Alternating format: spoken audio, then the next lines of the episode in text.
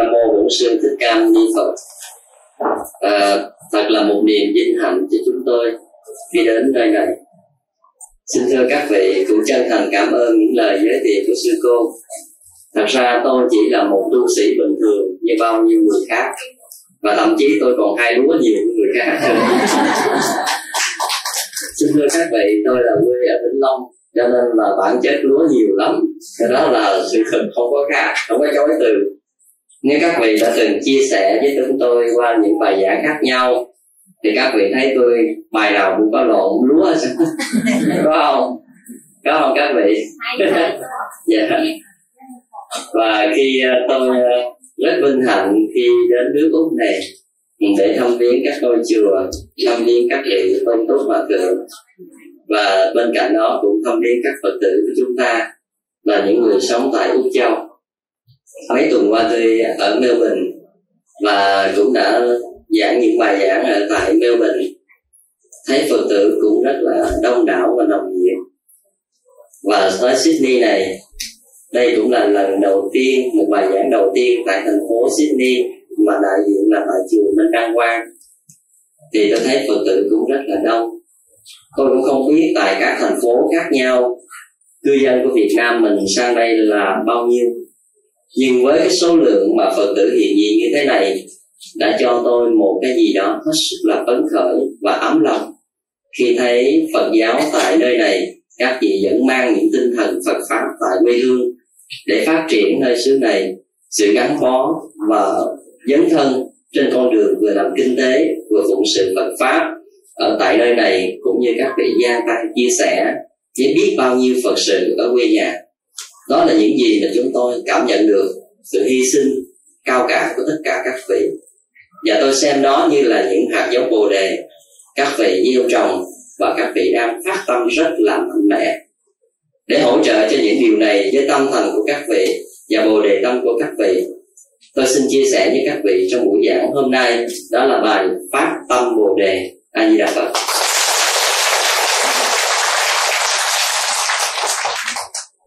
Xin thưa các vị, hai chữ này các vị nghe quen không? Hả? Hai chữ này quen lắm, có không? Khi mà các vị đi chùa, các vị làm à, phật sự, hay là các vị cúng dường, hay là các vị ăn chay các vị thường nghe người ta khích lệ về những câu này nhiều lắm. Nhưng mà liệu nó có đúng không? Và thế nào là đúng cùng một hành động đó? Và ý nghĩa như thế nào để có thể xứng danh được với hai chữ phát bồ đề tâm? Khi chúng ta đi à, thấy một số vị đi chùa, hồi đó giờ chưa bao giờ đi. Cái giờ đột nhiên tự nhiên cái đi chùa. Hồi đó giờ chưa ăn chay. Cái giờ đột nhiên ăn chay. Và nói giờ chưa bao giờ biết làm phước. Bây giờ đột nhiên làm phước. Cái chúng ta nói là sao? Bà đó hay là ông đó giờ phát tâm bồ đề. Mà không biết là mình dùng như vậy là trúng hay không. Thật ra cũng có khi trúng mà cũng có khi không. Cái này là hơi xui đi, ha. Thật ra ví dụ như thế này. Chúng ta thấy một cái người đó, gia đình họ đang à, lũng củng ví dụ như chồng họ lại là không tốt ờ, có thể là ăn chơi hay là rượu chè gì đó họ rất là buồn. Họ nghe nói đi chùa tụng kinh cầu nguyện mọi việc sẽ được bình an.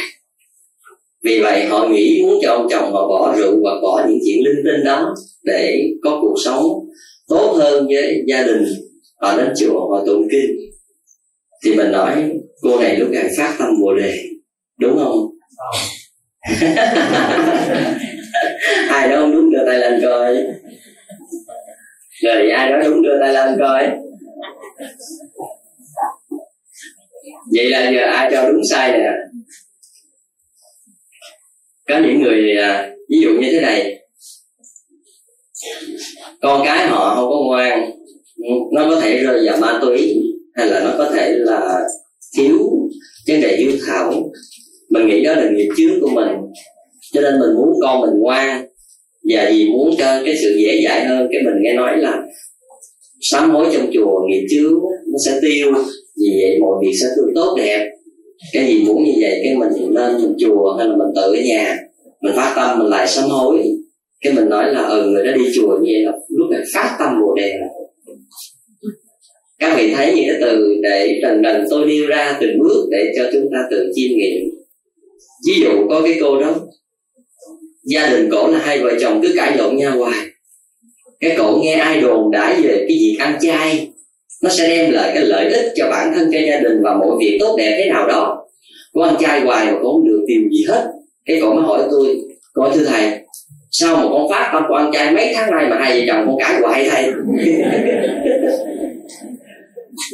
Thì lúc khi mình thấy như họ phát tâm ăn chay như vậy, mình có thể nói là phát bồ đề tâm được không thì lúc đó tôi mới trả lời câu là tôi nói các vị tu tập mà nhân quả không có tương ứng các vị ăn chay là cái phước duyên của ăn chay nó có ý nghĩa riêng. Còn cái chuyện mà vợ chồng các vị cãi là cái nghiệp duyên riêng. Các vị phải tu cái gì để khắc phục cái này chứ tự nhiên ăn chay để nó hết cái này thì tôi không có ở phật không có dạy cái điều đó, đó. cho nên tu học phải nhân quả tương đương. Cho nên thấy ăn chay niệm phật đôi khi có những người làm bố thí thật sự khi mà chúng ta thấy rằng chúng ta mắc nợ hay là hoặc làm ăn suy sụp, cái chúng ta nghe nói là bố thí sẽ được nhiều lợi lạc. Này kia cái đó để cuộc sống tốt hơn. Rồi chúng ta mới tạo mọi điều kiện, thậm chí đi vay nợ về để đi bố thí, đi làm những cái điều đó. Thì đó cùng lúc ra cái bà đó phát tâm bồ đề dữ lắm. Đó. nhưng mà cái này mình thêm chữ nữa là gai. Là có nghĩa là bồ đề mà thêm gai. Xin thưa các vị, điều đó không xấu, ha gia đình hoạn nạn, chồng vợ, có những cái luận cũng con cái không ngoan, thậm chí cuộc sống làm ăn nó suy sụp gì đó. Chúng ta đều nghe qua một cái điều giới thiệu nào đó để chúng ta phát tâm làm. Điều này không sai. Nhưng để gọi là bồ đề tâm thì nó không đúng. Cái việc đó hoàn toàn tốt thôi. Các vị làm như thế nào giàu ăn chay niệm phật, đi chùa tụng kinh, làm phước tất cả các việc đó với mục đích nào vẫn tốt cả. Quá chăng nhất là nó cao thượng hay nó bình thường thôi chứ không có xấu. Ở đây không muốn xấu. Nhưng để nói nó phát tâm bồ đề như vậy, thì tôi thấy nó dùng chưa thích hợp ở chỗ này. Rồi cái chúng ta thấy những cái người nào, nhất là những người như vậy, là một thời gian không thấy có kết quả. Không được lợi lạc rồi cái người đó mới bỏ đi chùa, hay bỏ tụng kinh, hay bỏ lòng phước. Cái lúc đó chúng ta thấy thối tâm bồ đề. Phải không? Lúc đó thối mà những người làm như vậy chắc chắn rằng rất dễ thối nếu là bồ đề. Mà thật sự cái đó không phải thối tâm bồ đề, mà làm với ý niệm cái đó là do vì quyền lợi của mình trước mắt mà mình làm cái đã, chứ không xuất phát từ bồ đề tâm. Cái gì này không sai. Quy luật trên cuộc đời, ai cũng mong cầu cho mình được hạnh phúc, bình an, con ngoan, trò giỏi tất cả mọi thứ. Đây là một sự ước nguyện hạnh phúc hoàn toàn thánh thiện trên cuộc đời này. Không có gì là có lỗi ở một mức độ nào đó không có lỗi gì hết. Nhưng mà để gọi là có ý nghĩa bồ đề tâm của phật giáo, có thể nói như vậy hay không? Cho nên tôi mới phân tích chỗ này. Cho tất cả những việc làm, tôi vừa nêu với các vị, không có xấu nha, không có sai nha. Ở đây không đúng với cái chữ tâm bồ đề, chứ không phải là sai. Các vị có thể cứ phát tâm bằng góc độ đó. Nhân duyên hoàn cảnh của mình, mọi người mỗi khác. Chúng ta có quyền đi học tu với những hoàn cảnh khác nhau ở đây vô số những căn cơ và trình độ nhân duyên khác nhau, không ai có thể phê bình điều đó hết. Nhưng mà để nói để chúng ta thấy được, cái phân tích được, cái đúng, cái sai ở trong đó cho một thuật từ thôi. Còn hành động các vị giàu như thế nào vẫn đáng quý và đáng trân trọng, và xem như đó là một việc tốt. Như vậy thì bây giờ tôi liệt như với các vị hồi nãy giờ, các vị. Xem như các, cái đó các vị đã từng biết và từng có khái niệm như vậy thì bây giờ thế nào là bồ đề tâm? Rồi vậy ai cho câu đi? Tâm bồ đề là gì? Các vị, ai? Xương phong. Go ủa sao cười? Cười là sao? Các vị, con qua huệ. Sao? Không, cứ gì nói ở đây á, sai đúng gì cũng là tán dư hương thần á đủ can đảm phát biểu là giỏi rồi. Ba được cái lệ chặt áo tay không làm tí nợ đó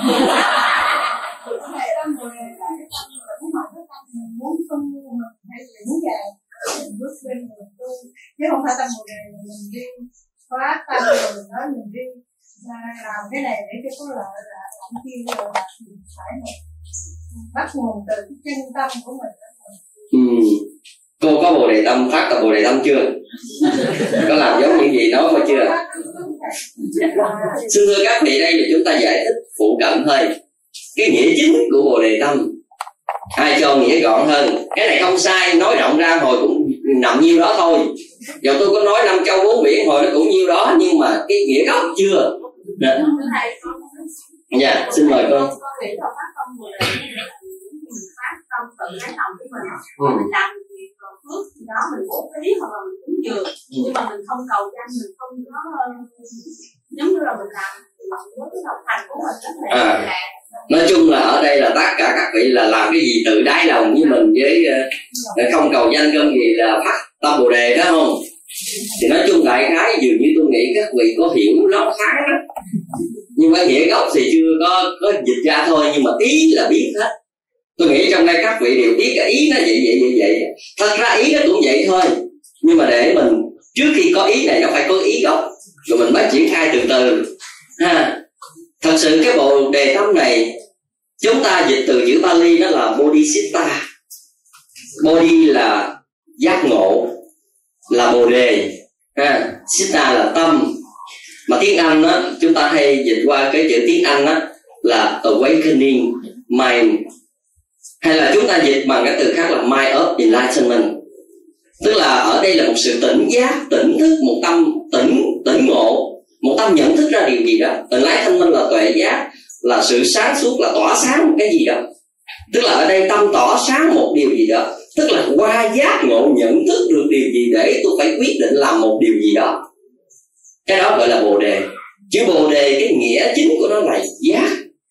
Là giác ngộ bồ đề tâm là tâm giác ngộ. Cái nghĩa chính của nó, hay là qua những cái nghĩa đen của tiếng anh như là một cái cái lòng, cái tâm tỉnh thức, tỉnh sáng, tỉnh lặng, hay là tâm phát sáng. Một cái gì? Người ta gọi là bồ đề tâm. Cái nghĩa của nó là căn bản, trên căn bản nó là như vậy. Khi mà việt ngữ chúng ta cũng dịch chừng ấy thôi. Đó. còn bồ đề tâm là chúng ta giữ nguyên cái thuật ngữ của hán việt. Hán việt này được dịch được phiên âm à, từ cái chữ bodhisatta và ở đây chúng ta khi dịch ra chúng ta thấy cái thuật ngữ này nó quá quen thuộc cho nên chúng ta trở thành thuật ngữ như việt ngữ luôn. Tại vì khi nói lên chúng ta hiểu. Có thể chúng ta không phân tích từ từ một ý nghĩa a ra a b ra b được. Nhưng mà chúng ta hiểu một cách khái niệm là bồ đề tâm là nó những cái như vậy như vậy giống như các vị đã từng giải thích vừa rồi. Nó mang tính cách là bổ sung để giải thích ý nghĩa của nó rộng một cái từ ngữ chuyên môn như vậy. Và như vậy khi nói đến bồ đề tâm, là nói đến nó tâm giác ngộ, cái tâm trong sáng, cái tâm của chúng ta, cái tâm nhận thức được. Và hồi nãy có một số vị nói chân tâm đó. Đúng là chân tâm, nhưng đây là một cái phần lý sâu hơn một chút.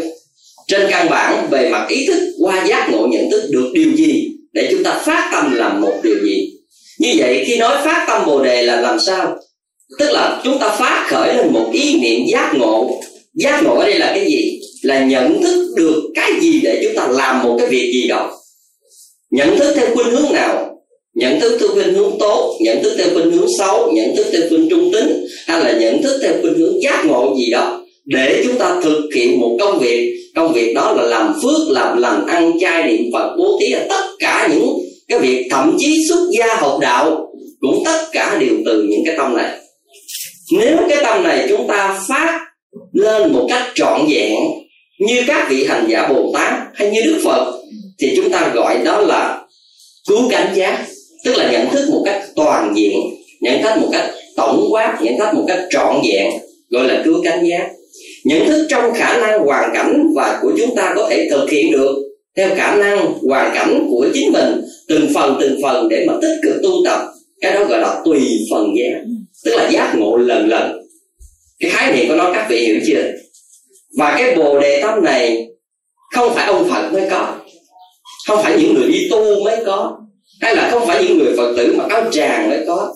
Hay là nói khác hơn một cách rộng là không phải bồ đề tâm này là những người phật tử mới có, còn những người tôn giáo khác là không có. Không phải những người phật tử mới có, còn những người không có tôn giáo là không có. Không mang cái nghĩa này hay nói sâu thẳm nó như một tính chất căn bản về tính thiện.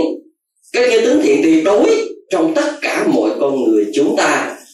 Đều là như vậy hết. Dầu là mang một hình thức này hay một hình thức khác, một quốc độ này, một quốc độ khác, thậm chí một tôn giáo này, một tôn giáo khác. Đó, tất cả chỉ mang ý nghĩa danh nghĩa riêng biệt mà thôi. Trên căn bản, tất cả chúng ta đều như vậy. Thành ra ở đây, khi nói bồ đề tâm như vậy có những vị thầy, có những người tu là gọi là truyền tâm ấn đó các vị biết không? Thật ra cái chữ này truyền tâm ấn mang một cái gì đó để ấn tâm, truyền tâm cho người. Thật ra không có cái gì mang một nghĩa người khác để truyền lại cho người này hết đó. tự thân tất cả chúng ta đều có y chang như vậy. Nhưng ba chăng người này chưa nhận diện được chính mình mà thôi. Còn người khác đã nhận diện rồi. Người này giới thiệu à anh cũng có những điều đó, chị cũng có những điều đó như vậy thì tự mình nhận thức ra, giác ngộ ra được điều đó. Thì mình phát khởi, nhận thức ra được điều đó, mình khởi mở chính cái tâm giác ngộ của chính mình. Chứ không phải nhờ một ai đem cái tâm giác ngộ của người đó, người ta đặt vào trong tâm mình để được giác ngộ rồi mình nói truyền tâm ấn. Cái đó hoàn toàn sai lầm. Cái đó là lợi dụng một danh nghĩa để cho nó có ấn tượng mà thôi. Trên thực tế, tất cả các vị đều có tròn đầy ý nghĩa của bồ đề tâm này. Đó thì ở đây hôm nay chúng tôi phân tích với các vị để hiểu được cái tính chất ý nghĩa bồ đề tâm để rồi chúng ta xài cho nó đúng một vị trí và đúng mục đích. Trên căn bản của một cái quyển, khuyến pháp bồ đề tâm văn, ngài thực hiện có nêu ra trong tám cách để gọi là phát tâm. Mà phát tâm như thế nào để cho đúng ở trong này? Ngài đưa ra là phát tâm thế nào là trơn thế nào là ngụy, phát tâm thế nào là chánh, là tà là đại là tiểu là thiên là viên. Chánh là phát tâm đúng đắn. Tà là phát tâm nó lệch đi. À, trơn là phát tâm nó chân thật. À, ngụy là phát tâm dối lừa. À, đại là phát tâm rộng lớn. Tiểu là phát tâm nhỏ hẹp. Thiên là phát tâm nghiêng lệch. Tức là nó không đúng với mục đích mà nó lệch một hướng gọi là thiên. À, rồi á, viên là phát tâm tròn đủ. Trong tám cái phát tâm này thì đại khái ngài tỉnh am ngài đi ra và giải thích, tôi giải thích các vị một cách căn bản, tóm tắt như một lời dẫn nhập. Ở đây tôi không mang tính cách là phân tích các từ ngữ, mà họ muốn tin mang tinh thần dẫn nhập để giới thiệu các vị vào trong một ý nghĩa mà chúng ta cần tìm hiểu hôm nay. Phát tâm tà là trong đó ngài nói là những người phát tâm cầu danh, cầu lợi, ham phúc báo, ham quả báo tương lai, tất cả những phát tâm như vậy, gọi là phát tâm tà cái chữ tà nó có nghĩa là nó không đúng với những cái ý chỉ căn bản của phật dạy. Đó. rồi á cái người phát tâm ngược lại với điều đó. Không vì danh không lời vì lợi vì giải thoát sanh tử vì độ tất cả bản thân mình và tất cả chúng sinh thì phát tâm như vậy gọi là chánh. À, chân có nghĩa là cái người này á trên cầu phật đạo dưới độ chúng sinh. Thấy tất cả những chúng sinh là cần phải độ không sợ sanh tử à, không cầu niết bàn nhưng chỉ vì mục đích giác ngộ và độ tận chúng sinh phát tâm gì gọi là chơn à, có tội không sám hối có lỗi không dứt trừ không biết ăn năn tội lỗi à, không chịu à, tinh tấn tu hành trước siêng năng sau giải đãi. Phát tâm như vậy gọi là ngụy. Nguyện độ tất cả chúng sinh trên cõi đời này hết nguyện mới hết. Độ tất cả chúng sinh khi địa ngục không còn mình phải thành phật độ tận chúng sinh không còn một chúng sinh rơi rớt. Phát tâm như vậy gọi là đại. Phát tâm mà thấy rằng à, tam giới này như ngục tù tức là như lao ngục để giam hãm cuộc đời chúng ta. Đó, thấy chúng sinh vô cùng có độ nhàm chán sanh tử nhưng mà tỷ tự cầu được mình độ thoát không cần giác ngộ tất cả mọi chúng sinh. Phát tâm như vậy ngài cho là tiểu tức là nhỏ. Phát tâm thiên là có nghĩa là làm với tính cách là làm chúng sinh thấy ngoài tâm cần độ làm thấy mình có làm cần cực những phước báo từ việc làm của mình. Thấy bằng những hình thức này không cầu thánh cái đó gọi là thiên còn viên là làm tất cả mà không dính chắc tất cả. À, thấy không có chúng sinh để độ nhưng mà làm hết sức mình. Thấy không có quả gì giác ngộ để cầu giác ngộ nhưng mà người này tự thân chứ. Nói chung nói tóm tắt là như vậy phát tâm như vậy gọi là viên tức là trọn vẹn trong tám hướng phát tâm này, ngài nêu ra, nhưng mà ở đây chúng ta muốn nói, hai cái vô cùng căn bản ở đây là phát tâm thế nào là đúng và phát tâm thế nào là chưa đúng theo tinh thần phát bồ đề tâm. Như vậy thì ở đây chúng ta nghe qua cái cái thuật ngữ của Phật giáo là như vậy. Nhưng mà xét lại cái sự thật và hành động của mình làm và những cái việc để mình đoán rằng mình làm như vậy đúng chưa? Ngài khuyên chúng ta nên phát tâm chánh, phát tâm chân phát tâm đại, phát tâm viên, tránh đi phát tâm tà, phát tâm ngụy, phát tâm tiểu, phát tâm thiên. Tất cả những này chúng ta nên tránh, thì cái hành động từ sự phát tâm đó sẽ đem đến cho chúng ta một công đức vô cùng trọn vẹn. Vào năm 1990 khi đó tôi còn học ở trung cấp có những cái nhóm phật tử mà họ tự tập trung với nhau để họ làm một việc phước báo, họ là gọi gọi là, mà ngày trước anh em chúng tôi thường gọi đó là nắm gạo bồ đề. Thì thật ra các vị biết cái việc này nó như thế này. Những năm đó ở việt nam rất là còn khó khổ. Những tăng ni chúng tôi là những người áo không lành, nhà không trọn. Thật sự những trường lớp của chúng tôi là những vách tre, vách đất vậy thôi hồi ngày xưa liếng kỹ mà nằm ở bên đây với bên kia là lấy tâm nhang mà thọt thọt qua là đụng đầu á. Thì nói chung cũng hay khỉ khỉ thôi học khuya rồi cái thấy người bên kia ngủ cái lấy cây sọt sọt vậy đó. Phá phá nói chung cũng còn tắm nít mà. Thì những năm đó còn khó gì nè. Thì ở bình minh có một cái nhóm phật tử á, là họ đặc biệt vậy nè. Thật ra họ cũng phải là người giàu có gì nhưng mà họ là phật tử rất là có lòng. Họ muốn cúng dường để nuôi tăng chúng tu học thì nhờ nhờ mỗi người một chút thì họ không có khả năng, một mình thì không có khả năng. Cho nên họ mới phát tâm với nhau là họ kêu gọi tất cả những phật tử trong vùng của họ, chừng 300 gia đình như vậy. Và mỗi một người họ mua một cái hũ cái hũ, cái cái hũ sành á, các vị biết giống như cái cái khạp của nhỏ nhỏ của mình vậy đó ở đây chắc có một số người không biết cái khảo là cái gì, phải không? Có không ai không biết khảo đưa tay lên đây? Thì thì đại khái như nó bằng sành nó cao cao vậy đây nè. Đó. Thì cái người ta mới để kế cạnh cái hũ gạo của gia đình người ta.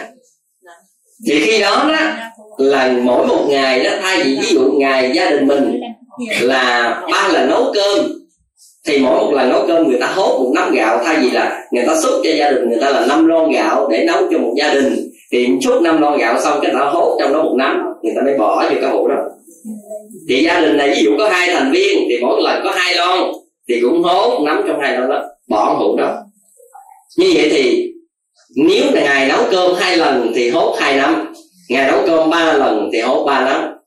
Và cái người nhóm trưởng trong cái số lượng của phật tử đó đó hàng cuối tháng đó, họ đi từng nhà họ mới gom những cái gạo này họ mới chút vào bao rồi họ mới chuyển sang trường mà tôi đã từng học thì khi chúng tôi thọ nhận những cái hạt cơm ăn như vậy chúng tôi gọi đó là nắm gạo bồ đề đó. thì cái nắm gạo bồ đề ở đây là người này ở đây tất cả những người phật tử này làm không có nghĩ gì hết chỉ nghĩ một điều rằng, làm sao có tạo điều kiện cho tăng chúng có điều kiện học và tu, tiếp xúc với quý thầy để hướng dẫn và đào tạo như thế. Không biết có phải tôi ăn được hạt gạo đó mà hôm nay tôi phải hoàn trả hay không? Nhưng chính tôi là những người đã từng ăn những hạt gạo đấy suốt 4 năm trời học tại trường trung cấp ở tại vĩnh long. Như vậy thì nắm gạo đó tôi cũng có cho đó là phát tâm bồ đề. Các vị có thấy đó như là một phát tâm bồ đề không? Phát tâm thật sự, họ làm với tính cách là vì phật pháp. Vì một cái người phật tử cần phụng sự và phát triển phật pháp trong cái quá trình đào tạo, tăng ni mà thôi. Không vì bất cứ một lý do gì ở trong cái việc đó cả. Cho nên chính những phát tâm đó rất là trân trọng. Xin thưa các vị, quá trình học tu của chúng tôi không phải là bao nhiêu đó đâu. Còn biết là bao nhiêu thông tình của biết bao nhiêu người phật tử trực tiếp có, gián tiếp có, trong nước, ngoài nước có, sự thật là như vậy. Chắc chắn là như vậy. Nhưng tôi muốn điển hình một vài hình ảnh để chúng ta thấy rằng phát tâm như vậy có phải là bồ đề tâm không? Đó. còn có một cái câu chuyện như vậy nữa. Cũng tại vĩnh long, một bà già năm đó, nếu tôi nhớ không lầm, bà khoảng 75 tuổi. Bà già như vậy đó, mà bà biết và cao các vị biết bà làm gì không? Bà đi bán chanh vợ nhưng mà khi mà trường trung cấp mở đó, thì bà phát tâm, bà đóng như lớp vào trường là mỗi một tháng là 15 ngàn. Các vị thử tưởng tượng, vào năm 1990 thì 15 ngàn thở đó, nó là đi lên. Thở đó tôi nghĩ đồng tiền úc lúc đó, khoảng 6 7 ngàn đồng Việt Nam so với một đồng úc thôi. Ví dụ một đồng tiền úc mình gửi về Việt Nam thì khoảng được, đổi được ra cỡ bảy tám ngàn gì, sáu bảy ngàn gì đó thì thậm chí chừng ấy thôi. Thì thở nó mỗi một tháng bà già này bà chỉ bán chân hết thôi. Bà cúng vào chùa là 15 ngàn đồng. Mà bà phát tâm rằng con cúng từ ngày hôm nay cho đến khi mấy thầy tốt nghiệp thôi. Hoặc là nếu con chết giữa đường thì thôi. À, bà nói như vậy. Thì ở các thầy rất là ngạc nhiên. Các thầy nói cái hoàn cảnh cuộc sống của bà khó khổ như vậy. Rồi bà làm sao bà có khả năng mỗi tháng bà đem 15 ngàn bà cúng dường? Thì lúc đó, bà mới nói rằng, chuyện đó đâu có gì khó thầy ngày xưa thay vì mỗi mỗi buổi sáng đó con ăn 500 đồng, khoai lang, xôi hay là bắp gì đó. Bây giờ có trường về, sáng không ăn, và 500 đồng đó lại. Tức là không ăn sáng nữa. 30 ngày như vậy, đủ 15 ngàn. Đủ không? Như vậy các vị có thấy người đó có phải phát tâm bồ đề không? Đó là những tâm bồ đề đó. Chúng ta thấy rằng còn nhiều lắm, tôi bị ở trong đây bồ đề nhóc hết trơn nè nhiều lắm nè tại có người không nói thôi, hoặc là không phát hiện thôi. Chứ còn biết bao nhiêu các bồ đề tốt giống ở trong này. Nè, và nhìn lại thời kỳ đức phật, chúng ta thấy như thế nào? Hình ảnh ông cấp cô độc, phải không? Mua đất trải vàng cúng dường đức phật. Vị nào đã từng xem cái bộ phim tôi đã làm? Đó là bộ phim phật quốc ký sự các vị cũng đã thấy được. Tôi đi đến tại à, cái vườn của ông cấp cô độc vườn của thái tử kỳ đà đó là tỉnh xá kỳ viên. Thì ở ngay đó tôi quay toàn bộ những cái cảnh đó cho các vị là tôi thấy một vùng vô cùng rộng lớn. Nhưng mà không hình dung được là ngày xưa tại sao cái lượng vàng ở đâu mà ông có thể trải được với cái mặt đất như thế này. Thật sự tôi rất khó hình dung lắm. Nhưng mà vẫn còn những bản đá những kia khác đá để tưởng niệm những điều đó về cái chuyện ly kỳ giữa các cô độc đã từng trải vàng để cúng dường Đức Phật, để mua đất đó, để xây tinh xá cúng dường Đức Phật. Những người đó phát tâm như vậy, chúng ta gọi là phát tâm bồ đề. Tâm bồ đề này nó tùy theo cái nhận thức của con người. Như hồi nãy tôi đã nói, giác ngộ, bồ đề là giác ngộ. Giác ngộ như một chữ nhận thức nhận thức được một điều gì đó để chúng ta làm. Có những người nhận thức rất đơn giản để làm hành động này. Có những người nhận thức sâu sắc để làm hành động này. Thì tất cả những cái đó tùy cái nhân duyên và cái sự phát tâm của chúng ta. Đó, sự giác ngộ từng phần hay là sạc ngộ trọn vẹn. Trong kinh quan nghiêm đức phật đã từng dạy cửa yếu vào đạo cần nên phát tâm. Việc yếu tu hành trước nên lập nguyện như vậy cái chữ phát tâm này, nó mang cái nghĩa là các vị phải phát một cái bồ đề tâm để định hướng cho hành động của mình. Các vị, bất cứ một hành động nào các vị làm, các vị phải suy nghĩ trước. Từ sự nhận thức trước, biết được điều này, đúng, sai, tốt, xấu, tội, phước, gần, xa. Các vị nhận thức rất rõ, thì cái nhận thức đó người ta gọi là phát tâm. Tức là dựng phát lên cái ý niệm ở trong lòng và quyết tâm để thực hiện cho bằng được những ý nguyện mình đưa ra. Cái đó gọi là phát tâm. Việc yếu tu hành trước nên lập nguyện. Cái nguyện vô cùng quan trọng. Cái nguyện để giúp các vị hoàn thành ước nguyện, cái phát tâm của mình. Có những người phát tâm họ có một nguyện, suy nghĩ trong lòng thôi. Ví dụ như thế này. Các vị ăn chay mà các vị không có nguyện. Các vị biết là ăn chay nó được lợi ích, lợi lạc, nghe nói vậy đó nhưng mà mình không dám tự tin mình. Không biết đi được tới đâu. Cho nên cứ mà ăn ăn tới đâu hay tới đó. Phải không? Tình cờ bữa nào mà có cái gì nó nó hấp dẫn hơn thì chúng ta có quyền ngã. Phải không? có phải không? Thì hỏi tại sao bạn cho ăn vậy? Tôi đâu có nguyện đâu. Có phải không? Cái này khi các vị không có nguyện là như vậy. Có những người á, là phật tử thích đi chùa thích tụng kinh thích tất cả các việc nhưng mà không có nguyện, không có xin làm phật tử, không có quy y. Như vậy, mai này, vì hôn nhân, vì cái gì đó, bất cứ lý do gì đó, mình có thể chuyển thành một phật tử, thành một ngoại đạo. Bởi vì ngày xưa tôi đâu có quy y đâu. Tức là chúng ta làm lập lửng như vậy thì không đạt mục đích gì đâu tôi nhớ năm 2005 trong một cái chuyến đi sang à, Thái Lan, trên đoàn đi của người từ Việt Nam sang là trong đoàn cả tăng ni và Phật tử ở Việt Nam như là một đại biểu để đi dự lễ vê sắc tại ở Thái Lan, là tổng cộng đi trên máy bay là 86 người. Thì ở trong đó đó là một trăm lẻ mấy người, nhưng mà đặt phần ăn chay á, trên máy bay là 86 người. Mà không biết nó nghe cái kiểu gì đó, nó làm có 26 phần à. Như vậy, khi 26 phần này lên còn 60 người. Rồi ai cũng cầm cái hũ cơm người này đưa người kia dòm vậy nè thì lúc đó tôi mới nói như thế này tôi nói các vị cứ ăn. Ở đây các vị không đặt trước nhưng mà tại người ta làm lộn. Các vị không ăn người ta cũng làm rồi. Thành ra ở đây dành 26 phần ăn chay này cho quý thầy quý sư cô. Còn lại các vị cứ ăn có tội tôi chịu. À, tức là các vị nào ăn không được thì cứ bỏ thịt qua một bên. Còn cơm với những cái gì mà có thể lặt vặt ăn được cứ ăn bình thường để cho qua bữa. Không có sao cả thì lúc đó tôi thấy ăn chay một cách hùng mạnh mạnh mẽ, tôi cũng thấy cũng, mình cũng thấy vui lắm đó chứ. Các phật tử bồ đề tâm ngon lành. Nhưng mà chưa đâu. Khi mà dự cái ngày ở hội, trong cái hội trường của liên hiệp quốc tại thái lan á, thì người ta mới dọn hai giải đồ ăn. Một bên là ăn chay, một bên là ăn mặn. Nhưng mà tất cả đều là cái ăn là gọi là buffet á, tức là ăn tự chọn thì tôi thấy sao mà 86 người ăn chay đâu mà không thấy?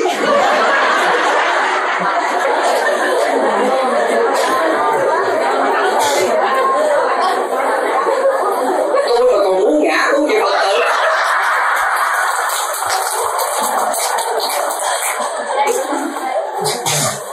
Xin thưa các vị, tại vì thái lan đãi rất là ngon.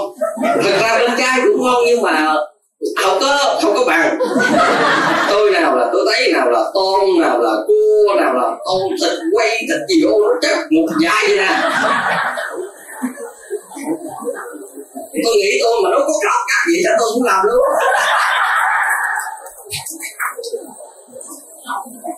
xin lỗi các vị tôi muốn nói điều gì?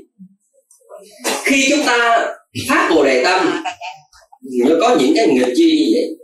Nếu chúng ta chưa phát nguyện một cách mạnh mẽ, có nguyện ăn chay thế này thế kia, chúng ta rất dễ đổi hướng khi công việc gặp phải chính mình. Cho nên ở đây chúng ta thấy rằng đức phật dạy bất cứ điều gì là dạy bằng kinh nghiệm. Bằng kinh nghiệm của một vị tu chứng bằng kinh nghiệm của một vị tự thân đã nhận thấy được một việc rất rõ ràng và một việc nữa là ngài đã quá hiểu được trình độ và tâm hồn của chúng sinh đó là vô cùng quan trọng. Giống như cha mẹ mà hiểu được tâm hồn của các con mình như vậy vì hiểu được như vậy cho nên đức phật dạy bất cứ một điều gì cũng rất là cặn kẽ, cũng rất là chi ly. Để cho chúng ta thấy được những cái điều đó kích phát tu hành. Cho nên việc phát tâm của con người vô cùng quan trọng. Phát bồ đề tâm là một điều không dễ có. Nhưng muốn giữ được bồ đề tâm này phải lập nguyện. Nguyện như thế nào để cho bồ đề tâm này thực hiện trên cái con đường lộ trình cho cái đường đi được trọn vẹn của mình. Cho nên khi tất cả các vị ở đây, vị nào thọ bồ tát giới? Phật tử đây có ai thọ bồ tát giới không? Đưa tay lên này một người. Còn ai nữa không? Hai người. Tức là mấy bà già rồi mới phải thọ bồ tát giới không phải không? Còn trẻ trẻ còn đi chơi nhiều quá, chưa dám phải không? Xin thưa các vị trên nguyên tắc, tất cả các cư sĩ như các vị đều được được thọ bồ tát giới. Nhưng cái điều căn bản để các vị thọ được bồ tát giới ban đầu không mang cái nghĩa là để thọ được giới. Đầu tiên muốn thọ giới thì ít nhất trong lòng phải phát bồ đề tâm cái đã. Nếu không có một bồ đề tâm mà để thọ bồ tát giới như thế này, thì không đắc giới và không thành tựu. Như vậy thọ bồ tát giới để làm gì? Cho nên trong kinh di ma cật, đức phật dạy, bồ đề tâm là tịnh độ của bồ tát. Câu này vô cùng quan trọng. Tức là để cho tất cả chúng sinh thấy rằng đó là một cái nơi phải nương tựa, một cái điểm đó vô cùng căn bản, là một cái nền tảng để cho tất cả các chúng sinh khi phát tâm bồ đề, để thọ bồ tát giới, để sanh công đức, để lập nguyện, để hành một cái hạnh gì đó, thì cái bồ đề tâm là cái đứng đầu để chúng ta thực hiện việc bồ tát giới chứ không phải là nói là thọ bồ tát giới là khơi khơi đâu các vị nếu chúng ta không hiểu, chúng ta nghe bồ tát giới, có những người thọ như thế này? Tôi thọ để giới tôi lớn hơn bà nha mốt vô là bà phải đứng sau tôi tu bồ tát mà. Bà cư sĩ à bà phật tử à. Ừ. cái đó nó lại là không đúng. Và có những người nghe nói bồ tát giới, mà không hiểu ở trong đó bồ tát giới là cái gì? Tôi thọ thử coi đức phật nói cái gì trong đó. Tất cả những cái thọ như thế đều không đắc giới và không thể thực hiện được giới của bồ tát.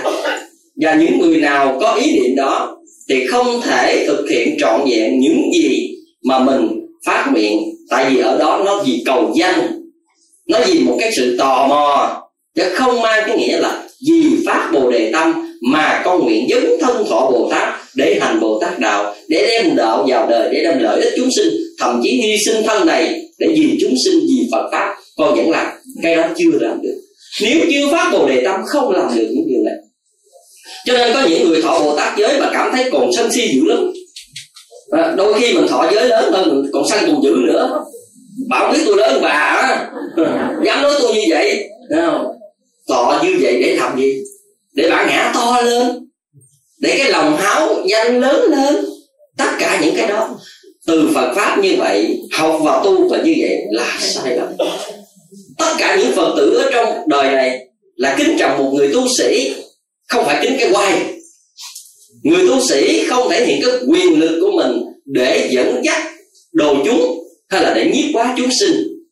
Phật đã nhiếp quá chúng sinh bằng từ bi tâm, chứ vì quyền lực mà nhiếp quá, ngài ở đương vị của làm vua mắc gì đi làm một người khất sĩ.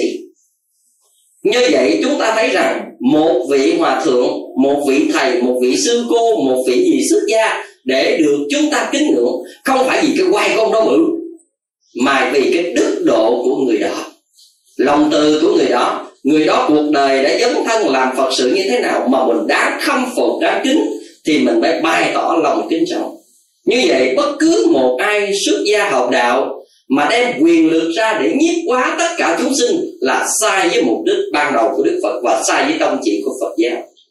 Vì vậy, khi thực hành học theo Bồ đề tâm, phát Bồ đề tâm trong Phật giáo nó có tính cách như vậy.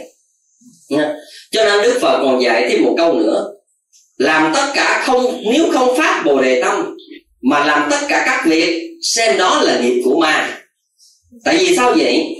Không xuất phát từ sự phát tâm Bồ đề mà tự thân chúng ta tự làm làm với tính cách này kia kia nọ không gì giải thoát không vì chúng sinh không gì đó đức phật gọi là nghiệp ma nghiệp ma có nghĩa là hành động này nó sẽ dẫn đến cái tái sanh để phước báo nhân thiên, để lặp đi lặp lại trong cuộc đời này. Chứ không thể là một việc làm lành là ma là chúng ta nói nghe răng, nghe nanh thì thế này, không phải là ma như vậy. Cái từ ma có nghĩa là một hành động nào nó làm chướng ngăn cho con đường giải thoát. Nó sai với mục đích của một người tìm cầu giác ngộ, cái đó gọi là ma. Có nghĩa là cái từ đó nó nói tóm tắt hơn là việc đó là việc chướng đạo nếu chúng ta nói cái chướng đạo thì nó hơi mất công hơi dài. Chúng ta nói nghiệp ma là đủ rồi. Chứ ở trong đạo phật nó không mang cái nghiệp ma này nhưng mà con nanh ma nanh ma vuốt này kia giống như mấy cái phim kinh dị chúng ta đừng coi là phim ma. Cái đó chúng ta tự tưởng tượng lên đó chứ thực tế trên cuộc đời này không có con ma nào giống như trong phim đó chắc chắn là có ma nhưng mà ma không phải là như vậy.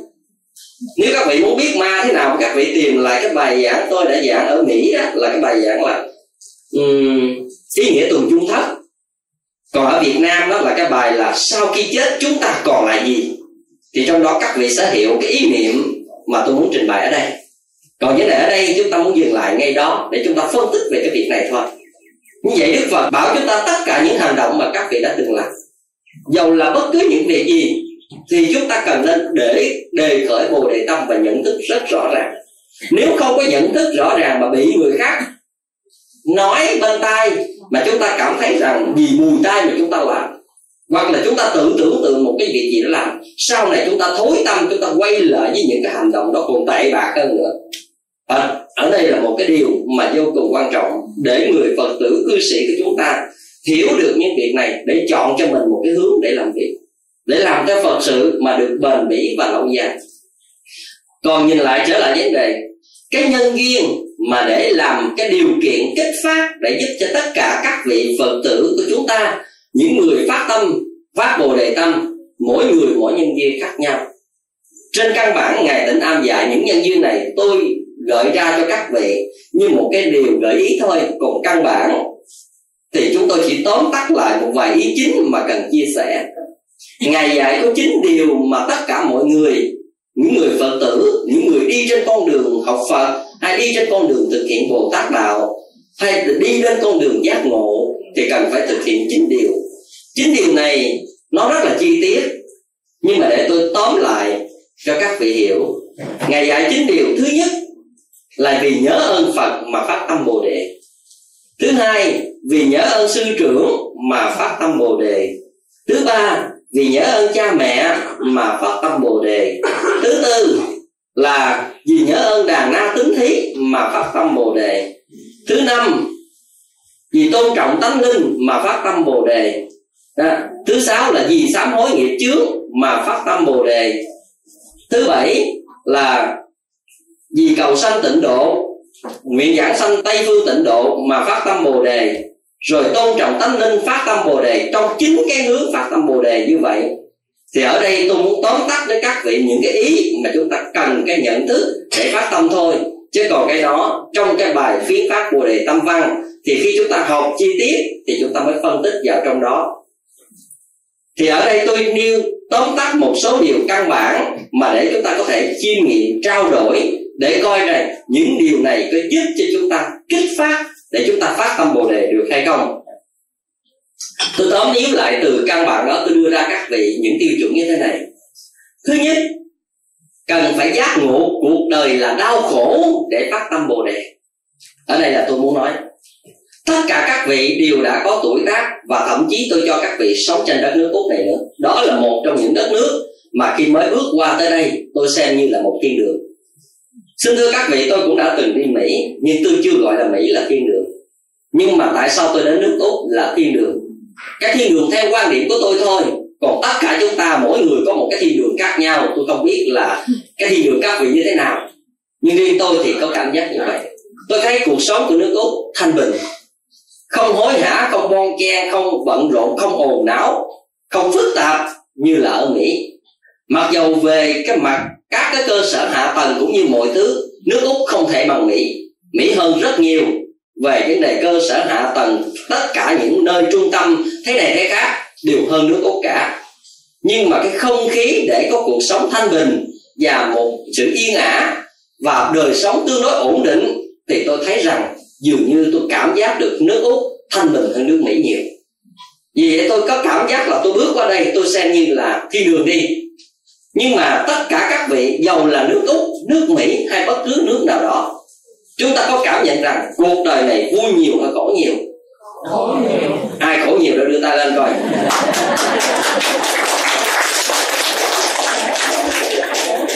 Sao tôi đâu cái ai khóc đâu mà khổ nhiều vậy? Ai cũng cười chứ khổ mà cười. Hả? Cái này cười là tiếng khóc khô không lệ không? Xin thưa các vị chúng ta nhận ra cuộc đời là đau khổ. Không mang cái nghĩa là kiến cắn tôi khổ, mũi cắn tôi khổ. Hay là cái vấn đề gì đó, ăn là mắc cổ gì đó khổ.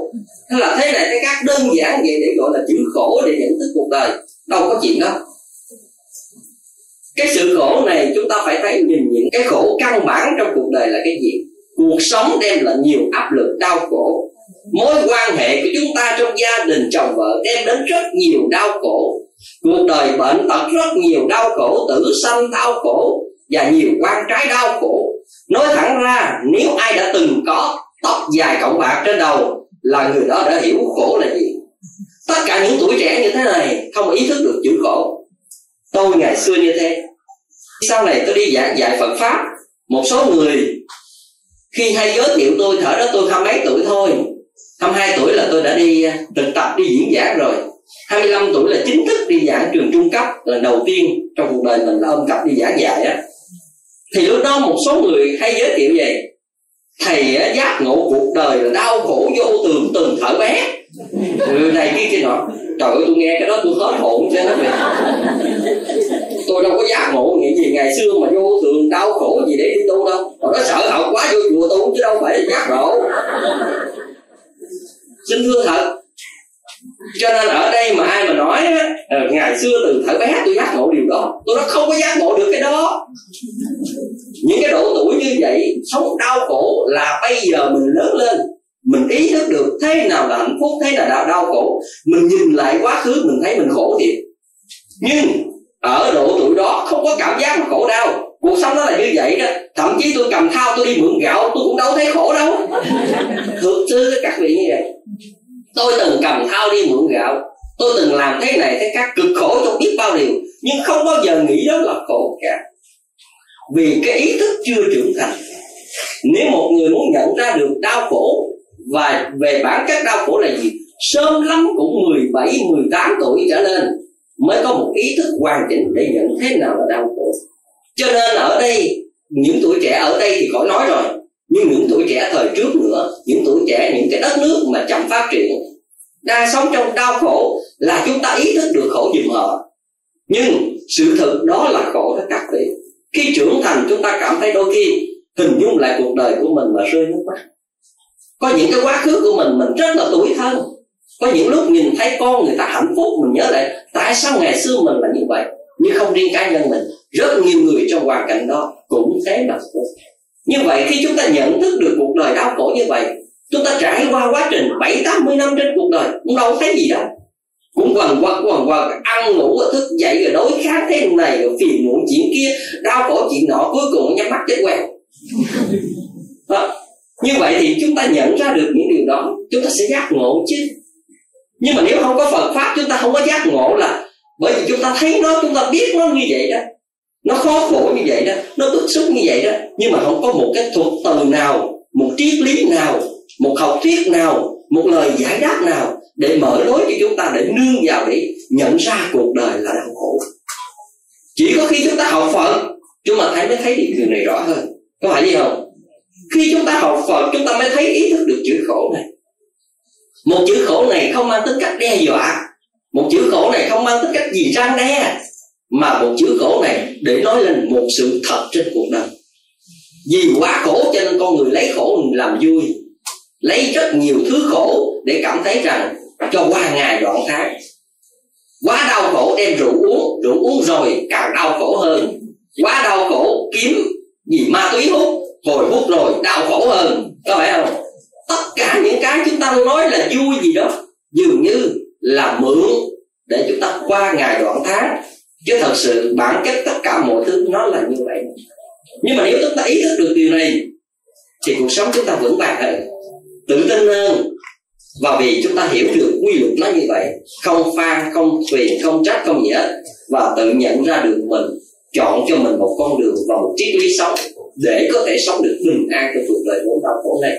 Cái nhận ra được cái triết lý sống đó là cái khi đó chúng ta mới gọi là phát tâm bộ nhận cho được sự khổ để phát tâm bồ đề. Chứ vị làm được này không? Này, trong tầm tay á, ai cũng được đó nhất là các cụ mà cả tóc trắng trắng ra, là ngon lành, phải không? 80 năm trên cuộc đời tôi có thấy gì đâu, phải không? Xin thưa các vị, đó là ý niệm thứ nhất mà tôi muốn tóm tắt để tôi đưa ra cho các vị vậy thôi. Còn cỡ nhỏ nhỏ này thì đời là là lên hương rồi lắm ha. Cuộc đời là qua được còn xây mộng đẹp rồi lắm, còn xây lầu đài trên cát rồi lắm đang xây mà chưa sập chừng nào sập mới hay. Thì ra là ý niệm đầu tiên. Thứ hai để phát tâm bồ đề nữa, đó là nhận thức gì? Vô thường sanh tử. Phải nhận thức được vô thường sanh tử mà phát tâm bồ đề. Nếu tất cả chúng ta đều tự tin rằng tôi sống tới trăm tuổi hay tám chục tuổi tôi mới chết, thì chúng ta còn ỷ lại lắm ỷ lại lắm. Nhưng mà trên cuộc đời này các vị, không ai chắc được rằng mình bao nhiêu tuổi chết cả. Chỉ có những người tiên nhãn thông tức là có khả năng nhìn về đường cuộc đời sống tương lai thì mới biết rằng mình bao nhiêu tuổi chết. Còn hiện tại này mình chỉ là kinh nghiệm. Mình hãy đi ra các nghĩa địa, nghĩa trang đi. Chúng ta đợi chúng ta sơn các cái mộ bia đi. Có cái mộ bia, tất cả mộ bia đó để điều là ông à, a này là trăm tuổi chết nè, bà b này chín chín tuổi rưỡi chết nè, cái này toàn là tám chín chục không không? Hả? Có phải vậy không? Mà theo tôi thiết nghĩ, từ không tuổi cho đến trăm tuổi, khoảng tuổi nào cũng có người chết cả. Có phải vậy không? Và điều đó là bản thân tôi đã từng quan mang rằng không biết mình sống có được tới tuổi 20 không nè. Nó là sự thật đó và chính cái chỗ đó mới giác ngộ tu quýnh hết trơn đó là chỗ đó. Ngày xưa sợ chết quá mà tu. Mới đầu đi vô chùa tu là sợ học sau đó cố gắng tu là vậy sợ chết cho nên ý niệm mà sợ vô thường sanh tử quan trọng lắm. Ngày xưa có những lúc tôi bệnh tật mà tôi nghĩ mình không biết là mình sống được tới ngày mai không? Cho nên tối trước khi ngủ, tôi cảm thấy hồi hộp, lo sợ và một cái giấc ngủ tôi như là một sự kinh hoàng. Nhưng mà bản năng ngủ là phải ngủ. Nhưng mà mỗi một khi giật mình thức dậy tỉnh giấc là tôi ngắt mình cái. Tôi nhéo thì cái nha. Còn có đau không? Đau là biết mình còn sống còn tôi nghĩ không đau là chắc là thành ma rồi. Là như vậy các vị. Vì quan mang trong một ngày mai có biết mình sống hay không, cho nên lúc ngủ niệm phật và hết lòng, duyên vào câu niệm phật và quyết lòng tu tập một cách rất thành tâm. Bây giờ vượt qua cơn sống chết rồi, nó lại giải đãi hơn rồi. Xin thưa các vị, cái đó là ý niệm như vậy. Nhận ra được đời vô thường sanh tử thật ra một đời người đây chết rồi, biết mình tái sinh lại là môi trường này. Có những con người cảm thấy rằng, không biết sau khi chết rồi còn hay là mất. Còn ở đây, dĩ nhiên trên học thuyết của đạo phật, và học thuyết đạo phật như là một chân lý. Nhưng mà ở đây ý niệm rằng, nhận thức được điều đó là sau khi chết, chắc chắn là còn. Nhưng mà còn cái gì, tôi không khẳng định được. Chúng ta còn trong đạo phật, nó còn trong sáu đường là địa ngục, ngạ quỷ xuất sinh trời người atula. Trong sáu đường này mà riêng con đường của con người thôi. Chúng ta còn chưa biết mình nam hay nữ ngày mai. Giàu nghèo ngày mai, đẹp xấu ngày mai sang hèn ngày mai. Nếu là một con người còn chưa biết mình thuộc về hạng nào mà. Chắc chắn là như vậy. Cho nên ở đây khi nhận ra được cái điều gì, vô thường sanh tử, cái việc gì là cũng có thể xảy ra. Đừng hứa hẹn nữa đừng nói, ô, tôi lo tôi làm này kia năm ba chục tuổi tới giống như má tôi là tôi đã tu? Ta là giống già như ba tôi tôi đã tu? Sự thật các vị đừng nghĩ lại như vậy. Đời không hứa hẹn với chúng ta điều gì cả. Đừng đợi tuổi già tu kẻ muộn mồ quan lắm tuổi kẻ xuân xanh là chỗ này. Cho nên là, cho nên ở đây chúng ta thấy rằng ý thức được, nếu chúng ta có cơ may chúng ta được biết được Phật pháp từ thở nhỏ như thế này. Là chúng ta có may mắn lắm đó, có duyên lành lắm đó. Chúng ta tu được bao nhiêu phần trăm tôi chưa biết. Các vị đã ứng dụng được cho lời Phật dạy cho bản thân các vị điều gì, tôi chưa biết. Nhưng mà hiểu được Phật pháp thì ít nhất chúng ta cũng cứu được đời mình một phần nào đó trong cái cuộc sống này. Xin thưa các vị, không phải nhận ra được Phật pháp, không phải phát tâm bồ đề, đó là giác ngộ, là chúng ta làm được trọn vẹn đâu. Không đâu hoàn cảnh nhân duyên, tâm đức, nghiệp duyên ràng buộc đủ thứ không dễ gì chúng ta thực hiện được đơn giản như chúng ta nghĩ. Nhưng mà chắc chắn rằng trên cuộc đời này biết được Phật pháp là may mắn của chúng ta. Có những người tới già mới đôi khi tình cờ nghe được cái đĩa là tình cờ gặp phải đau khổ gì đi chùa cái, lúc đó mới nhớ hiểu được Phật pháp. Như vậy nó muộn màng rồi. Còn ở đây chúng ta có cơ may lắm. Chúng ta có cơ may biết được từ thở nhỏ chúng ta quy y từ thở nhỏ. Và điều đó đã giúp cho chúng ta làm một cái nền tảng để phát được tâm bồ đề. Phát để đó có thể là chưa tu bây giờ, nhưng mà hàng ngày ý thức được rằng Phật dạy như vậy, cuộc đời như vậy như vậy, khi ý thức được rồi, chúng ta chọn cho mình một phương cách sống sẽ tốt hơn. Và tự ý thức và hoàn thiện được mình tốt hơn. Hoàn thiện được bao nhiêu phần trăm đó? Thì tùy.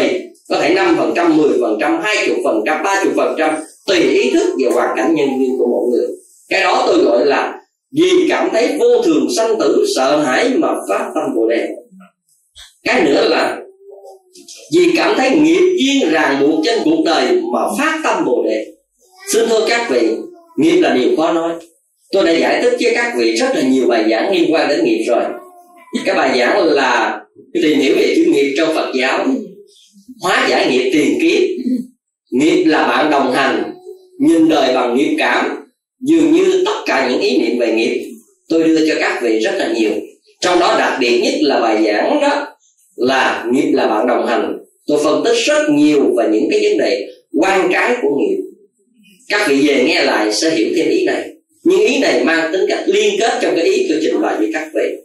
Sự thật, các vị mà giác ngộ được chữ nghiệp này, các vị đi tu liền nó thật lòng như vậy nếu các vị phật tử nào đầu tư suy tư đến cái chữ nghiệp này một chút, các vị sẽ đi tu liền. Mặc dầu cái nghiệp có thiện có ác, nhưng mà để nhìn về mặt trái của chữ nghiệp, chúng ta cảm thấy đau khổ. Chỉ nhìn nhận ra những người là vợ chồng thôi, quan trái nghiệp ái tình của chồng vợ thôi. Chắc gì chúng ta để trăm năm hạnh phúc là chúng ta kết hôn với nhau để hưởng hạnh phúc. Dường như chúng ta thấy đài đọa nhau nhiều lắm. Vợ chồng là cái cớ để chúng ta có thể trả gia với nhau ngon lành nhất người ngoài đó không dính dáng gì đó dám đụng tới tao đồng nào không? Dám nói tao nặng lời không? Đó. lấy hai cái chữ vợ chồng cái là muốn đánh nhiêu đánh muốn làm gì làm tiền bạc cũng xài nhiêu xài thậm chí thế này thế khác. Còn không phải vợ chồng đó, nó đi đâu cả ngày cả đêm mặc kệ nó chứ tôi ngủ khò phải không? Còn hai kiểu gì vợ chồng cái con ngồi trong đèn cả sáng đêm vậy là đợi nó không biết nó đi đâu phải không? Cái đó tôi không biết cái gì. Cái đó tôi thấy là nghiệp duyên quan trái ít thôi, cái đó là mới là ít thôi. Còn nhiều lắm luôn á. Tôi mới tới úc có chưa được ba tuần, phải không? Chắc gần gần ba tuần. Mà chuyện quan trái này dường những hai lỗ tay tôi chứ muốn xệ nhiều lắm luôn á. Một đất nước bên ngoài thanh bình như vậy á. Nhưng mà bên trong thật sự giống như tổ ong à không phải chuyện chơi á tại vì đèn nhà ai lấy sáng mà đóng cửa nhà dạy nhau thành ra ngoài đường đâu thấy chuyện gì đâu. Bên trong nhà cứ làm tới à, xin thưa các vị ở đây là chúng ta phải suy nghĩ một ý niệm tu hành. Ở đó là tôi nói với tính cách là giới thiệu một phần nhỏ thôi. Để gọi là quan trái nghiệp duyên trên cuộc đời này để gọi là nghiệp tự thân mình nhìn chính mình thôi. Đừng có nói kết hợp với ai cả. Có những người thậm chí cả cuộc đời để được cái gì dường như cả cuộc đời, chỉ sống lên, ngồi xuống hay là chỉ vượt qua tất cả những thử thách và đau khổ từng ngày một vì với chữ nghiệp thôi. Chúng ta nhìn một cái người ăn mài đi, nếu ở việt nam, chúng ta thấy người cù vui sức lỡ mà đi xin đi. Họ chỉ nuôi cái sinh để chén cơm nuôi manh áo mà thật sự nếu mà các vị ngồi mà nhìn họ, để họ lết từng bước từng bước để được người khác cho đồng tiền để họ đi, chúng ta thấy họ sống vì cái gì vậy? Họ hưởng cái gì trên cuộc đời này? Hưởng cái gì? Hưởng đau khổ á không có cái gì để hưởng hết. Nhưng mà bản năng sinh tồn. Bản năng sinh tồn phải sống. Đồng thời với cái gì? Phải sống để trả cái nghiệp chứ. Phải có một lý do để anh phải trả cái nghiệp chứ. Đó là quy luật công bằng trên cuộc đời này. Cho nên chúng ta còn tái sinh còn quan nợ, còn nghiệp chướng. Tất cả chúng ta chắc chắn sẽ những điều này không chạy thoát hơn được. Không chạy thoát đâu được khỏi cái điều này. Đó là sự thực thành ra phải quán chiếu là vì nhìn thấy quan trái của nghiệp chướng mà phát tâm bồ đề. Và chính chỗ này nhiều người phát tâm tu hành dữ lắm này. Nhiều người tu dữ lắm, nhận ra được điều này, nhận ra được điều kia. Và có những người gì như vậy chúng ta mới vỡ mộng. Ngày xưa chúng ta xây tương lai bằng ước mộng, bằng mộng. Và chính như những thực tại này nè, nó sẽ làm cho chúng ta vỡ mộng và nhìn lại cuộc đời chính xác hơn. Và lúc đó chúng ta mới thấy rằng những gì đức phật đã dạy hoàn toàn chính xác. Những gì chúng ta muốn làm ngơ. Chúng ta muốn làm ngơ thì chúng ta thấy thấy tự tại bay nhảy với tuổi thanh xuân của mình nghe những lời đạo đức này làm chi mất công bị mặc cảm tội lỗi thà không nghe liều mạng. À, cứ làm ngon hơn. À, thì cứ làm đi. Đời tất cả mọi thứ đều có cái bản giác của nó hết. Quá chăng những thấy được trước hay là thấy được sau thôi có những người chớ chiêu để bản giá tuốt đằng kia kìa. Lụm đồ cho đã mới tới kia mới thấy quá trời mắt lại quay lại trả lại. À. còn những người mà ta để trước mặt vậy nè mới ngon không? Thì thấy rất rõ đó. Thành ra ở đây chúng ta mới thấy tất cả những điều đó trên cuộc đời đừng liều lĩnh nữa. Đừng liều lĩnh đừng có bài đặt chủ quan về chính cái suy nghĩ của mình.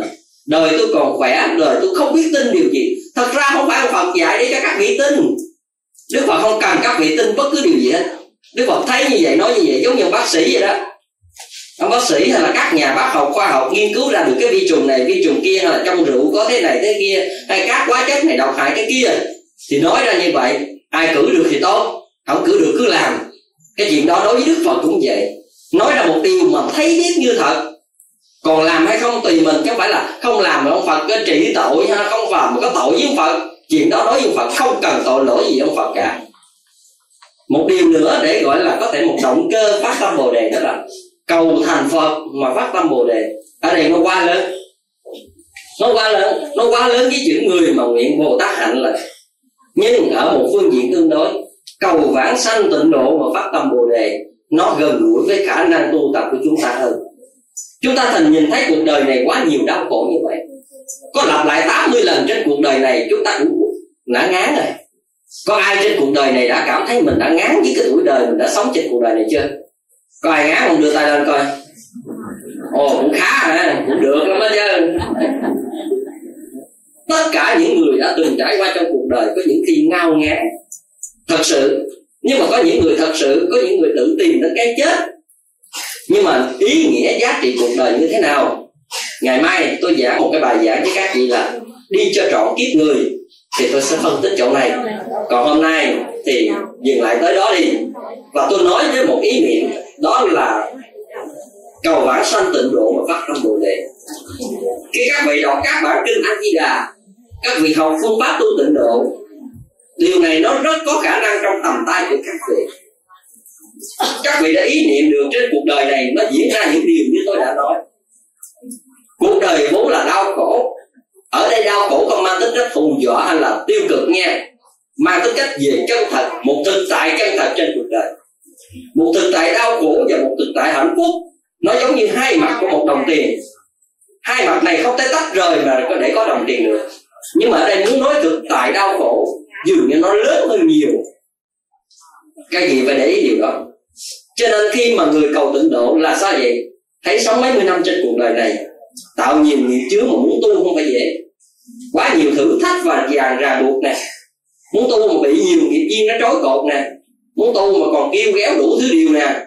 Tất cả những cái đó chúng ta thấy với khả năng phạm phu này khó vượt qua thật sự muốn tu mà còn nhiều cám dỗ quá. Với phạm tâm này, với nghiệp chướng này, với tâm của một con người này không vượt hơn được cái sự cám dỗ của mọi thử thách. Nhất là thử thách của các dục lạc. Vì vậy cho nên nguyện vãng sanh và các vị hãy tìm lại những cái bài giảng tôi giảng về tịnh độ, tìm hiểu bài đặc điểm kinh a di đà, niệm phật những điều cần biết, hay là niềm tin tịnh độ, vân vân, hay là cốt tủy người tu tịnh độ, những bài giảng liên hệ tịnh độ này, các vị sẽ hiểu được những điều tôi nói. Nhưng tôi muốn nói ở đây rằng, các vị tự thân mình cảm thấy không cưỡng lại được những cái điều này, nhưng mà lòng muốn tu lắm. Biết rằng nó, những điều này nó là sự cám dỗ để đưa đến đau khổ nhưng mà với khả năng phàm phu này không có thể cưỡng được. Cho nên người này ý niệm được rằng con sẽ nguyện giảng sanh về tây phương cực lạc. Vậy đó không phải để thành phật, về một môi trường để tránh bớt tất cả các nhiễm duyên của trần thế để mà tiếp tục tu hành. Vì vậy cho nên phát bồ đề tâm bằng tính cách là nguyện giảng sanh tịnh độ. Ở đây những cái ý niệm mà tôi đưa ra mang tính cách tôi tóm tắt cô động từ những ý niệm mà trong những điều của ngài thực hiện đưa ra tức là ngài tỉnh nam hồi nãy đưa ra những điều đó. Nhưng mà tóm tắt những ý chính để chúng ta có một khái niệm. Chứ nói chi ly như vậy, về các vị cũng quên hết à. à thành ra những cái ý cô động này nó sẽ giúp cho chúng ta có một khái niệm để giữ bên mình. Như vậy trong cuộc đời này, tất cả những ý niệm về bồ đề tâm này, nó mang tính cách vô thường. Đôi khi chúng ta là một người phàm phu, không dễ gì chiến thắng mình có những lúc chúng ta phát tâm rất là mạnh mẽ rất là cao. Nhưng đôi khi rồi, có một cái duyên gì đó, chúng ta sẽ tụt dốc lại. Và con người chúng ta năm lần bảy lượt phát tâm và năm lần bảy lượt thối tâm như vậy. Trầy trật rất là nhiều. Bởi vì tâm của chúng ta là tâm vô thường. Vì vậy cho nên làm sao để giữ được tâm bồ đề này nó xuyên suốt? Những ý niệm này nó được thay đổi trong từng ngày, từng giờ.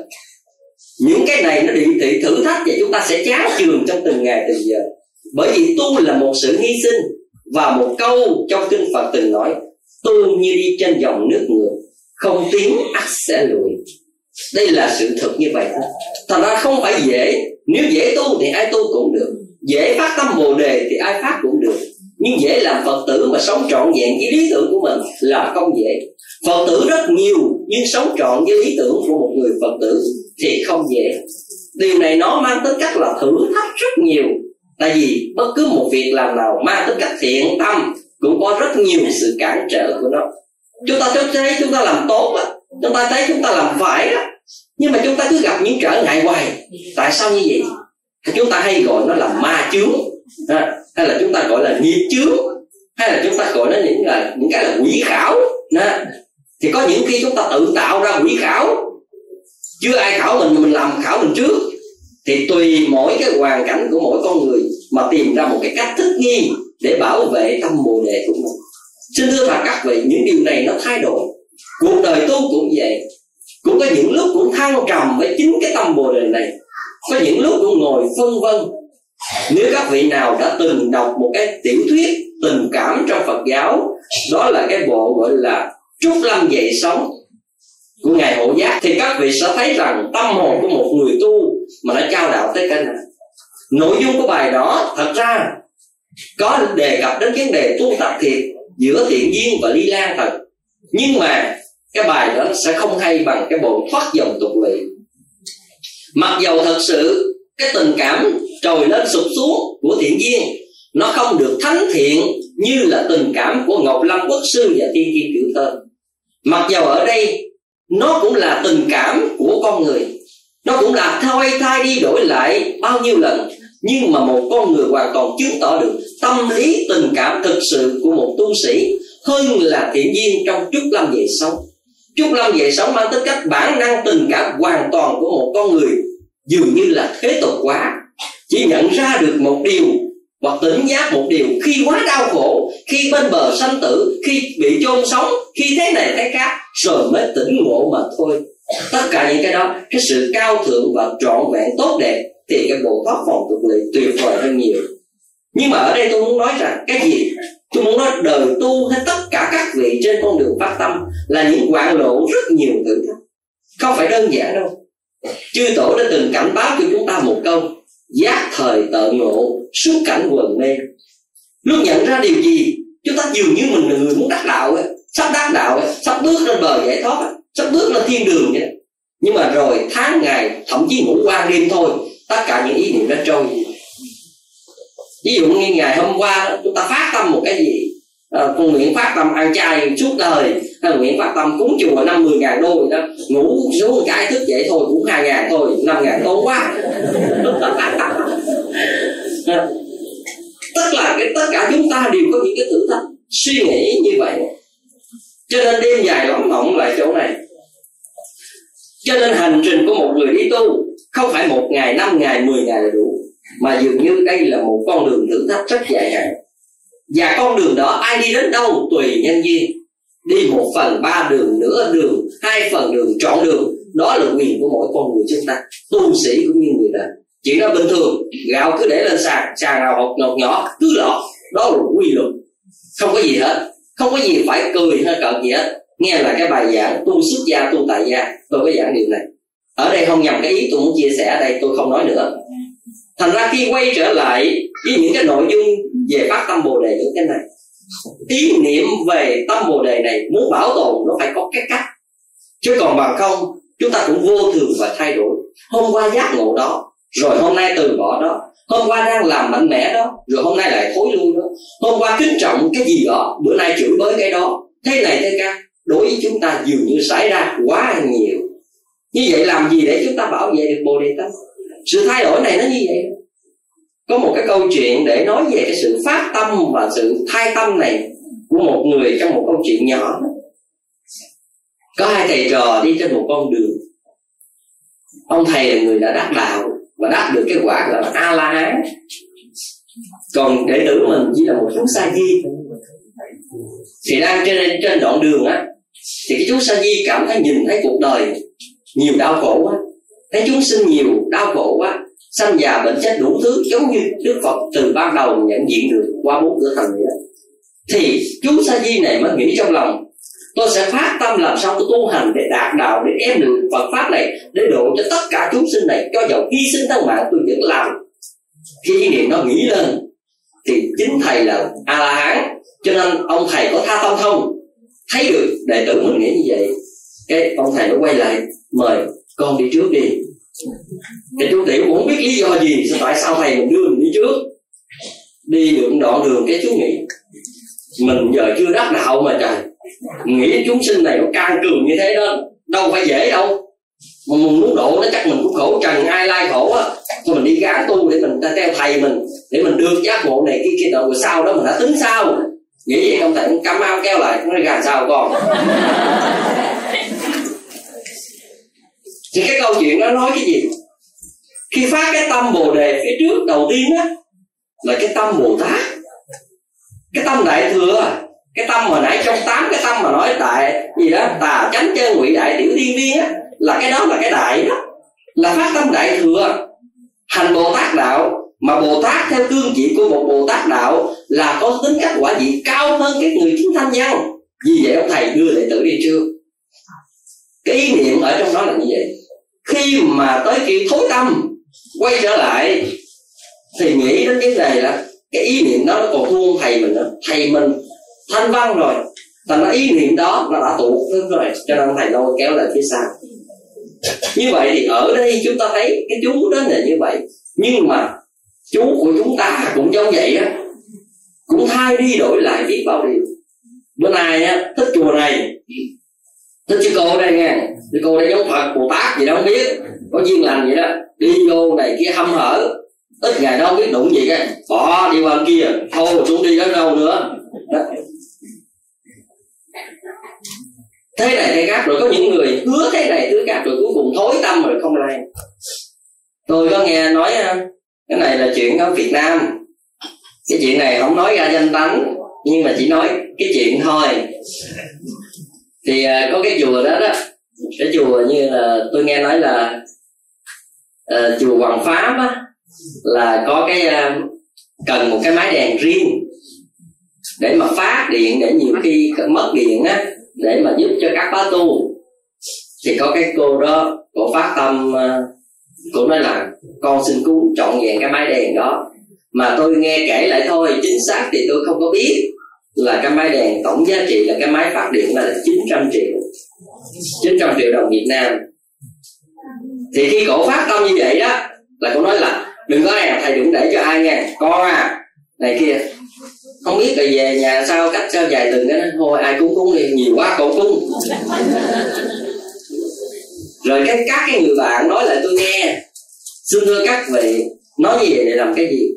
Con người tâm ý rất vô thường. Vì vậy cần phải có một cái phương cách gì để giữ và bảo trọn trọn vẹn cái bồ đề tâm này cho nên ở đây, những phương cách mà những người phật tử chúng ta thường có thể giúp cho chúng ta nuôi trồng và giữ vững để hỗ trợ cái duyên lành, để giúp cho bồ đề tâm này trọn vẹn để thực hiện đến mục đích cuối cùng. Những phương thức rất căn bản, rất là nằm trong tay các vị. Đó là những phương thức như là niệm phật, hành thiền, tụng kinh, sám hối, an chay làm phước nếu người nào lúc nào còn giữ được tâm niệm này, và những điều này còn canh cánh được bên lòng, trong từng đêm, trong từng ngày, trong các việc, thì chắc chắn rằng bồ đề tâm người đó còn tỏ ràng ngày nào cảm thấy rằng, thấy không thích đi chùa, không thích tụng kinh, ngồi một giờ ngồi thiền cảm thấy mệt mỏi coi phim ba bốn tiếng chả sao. Tất cả những cái đó, thì lúc đó bồ đề tâm bắt đầu luôn mà mà à, cái đó. Các vị nhá nhá tôi không biết chuyện gì. Cho nên chính cái chỗ này các vị thấy rằng những cái việc làm từ ngày đi tụng kinh như vậy đơn giản như vậy đó. Tôi đã giảng ở tại chùa Hoàng Pháp ở tại à, Melbourne. Tôi có giảng bài bài pháp là 12 điều đưa đến cho con người suy đồi. Nếu có dịp sau này tôi gửi lại cho các vị các vị nghe là 12 yếu tố mà Đức Phật dạy con người suy đời thì trong đó có những ý niệm này. Xin thưa các vị, tụng kinh làm phước, làm lành, ăn chay niệm Phật đơn giản lắm. Nó là chuyện hàng ngày của các vị. Nhưng mà các vị cảm thấy rằng khi nào các vị lơi với nó một chút, các vị sẽ thấy đầu mình tối đi, bồ đề tâm mình khép lại một cách vô tình. Các vị không hiểu đâu. Ví dụ bây giờ, các vị mỗi ngày các vị đều đi chùa tụng kinh hết một ngày nào đó tình cờ trời mưa hay là công việc nhà gì nó có điều gì đó mà đúng cái giờ đó mà chúng ta không được đi đến niệm phật tụng kinh. Hoặc là cái giờ hành thiền mỗi đêm trong gia đình, thì chúng ta thấy dường như tới đó nó thiếu thiếu một cái gì. Nhưng mà cái thiếu này nó được lặp lại. Ví dụ, hôm nay, do mời sinh nhật, không đi được. Mai cái đi ăn tiệc, không đi được. Bữa nọ đi lễ cưới, không đi được. Bữa nọ shopping, không đi được nó làm chừng ba hoặc bốn lần không đi được cái là chúng ta ngày hôm sau nhớ tới đi chùa sao thấy bữa nay kiếm gì để không đi được cái coi ta. Đúng không? là ngoài mà nó thiếu, cái gắn ngày chúng ta thấy thiếu. Mà tới mà thiếu liên tục vậy, cái chúng ta quay lại chúng ta thấy ngán. Tất cả những cái đó, chúng ta tự lừa mình bằng những cái từng ngày như vậy. Để rồi bồ đề tâm chúng ta có nhiều lý do vô tình để làm mất nó cho nên tất cả mọi thứ như vậy, ăn chay cũng là như vậy. Thật sự với các vị ý niệm ăn chay không mang dơ sạch, không mang gì hết. Các vị về nghe lại đi ăn chay ăn mặn, tôi đã giải thích rõ rồi. Nhưng mà muốn nói như thế nào? Có những khi chúng ta thấy rằng chúng ta chỉ lừa mình bằng những cái rất là đơn giản thôi. Cho nên có một cái cô đó hỏi tôi rằng, cổ đã 30 năm ăn chay rồi, nhưng mà bây giờ bác sĩ yêu cầu là nếu mà ăn chay là bác sĩ không có trị bệnh là yêu cầu phải ăn mặn mới trị bệnh. Thì cổ hỏi tôi, cổ phải làm sao? Thì tôi chỉ trả lời duy nhất như thế này. Tôi nói cái việc này tùy cô. Nếu cô cảm thấy rằng một đời này cô đủ liễu sanh thoát tử, cô không cần phải bất cứ một cái điều gì để cô có thể từ bỏ những cái quan niệm và cái phát tâm của mình. Và cô đã đủ sức để tự mình vươn ra vượt được thoát khỏi cuộc đời này, thì cô cứ việc một đường mà đi. Còn nếu cô cảm thấy rằng nếu không nghe lời bác sĩ lại có gì chết rồi chưa biết rằng mình tu tới đâu rồi mình cũng có sợ chết rồi mình cũng hoang mang rồi không biết phước báo tới đâu này kia cần phải sống để tu thêm gì đó. Nếu cô nghĩ đó thì cô cứ ăn theo lời bác sĩ. Hai cách này thì cô chọn lựa thôi. Như vậy thì nếu một người bồ đề tâm mạnh mẽ và vững vàng chắc chắn người này sẽ chọn cách. Cái nào? Cách ăn chay điều chắc chắn, rất nhiều người bác sĩ phải chịu thua cái này. Nhưng mà nếu bồ đề tâm mình yếu, tức là mặc dầu nói như vậy nhưng không có bản lĩnh, nghe một cái gì chút xíu cái chúng ta hoang mang, thì chắc chắn rằng chúng ta sẽ buông xuôi cho cái việc này. Cho nên ở đây, chúng ta phải thực tập hàng ngày bằng những cái việc đơn giản như vậy. Ăn chay, niệm phật, làm phước, bố thí, chia sẻ, làm các phật sự. Tất cả những điều này nó sẽ giúp cho chúng ta đi đến đạt được mục đích của mình, và những điều bổ sung như thế này, nó sẽ giúp cho các vị hoàn thành được bồ đề tâm của một người phật tử cần làm một người cư sĩ cần làm vì vậy, cho nên trong cuộc đời, tôi muốn nói các vị, dễ dàng chúng ta bị thối tâm bởi những thử thách.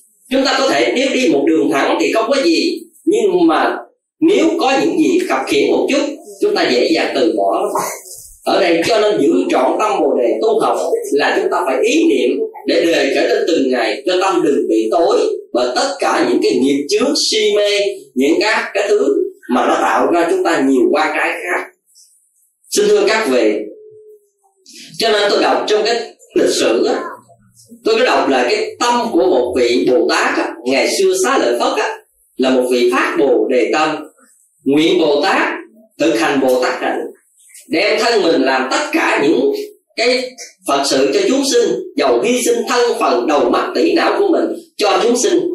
Vẫn không tiếc nhưng mà chỉ có một sự thử thách. Đó là thử thách của một vị trời đế thích. Mà ngài thối tâm. Nhưng mà thật ra cái đó là bồ tát hạnh.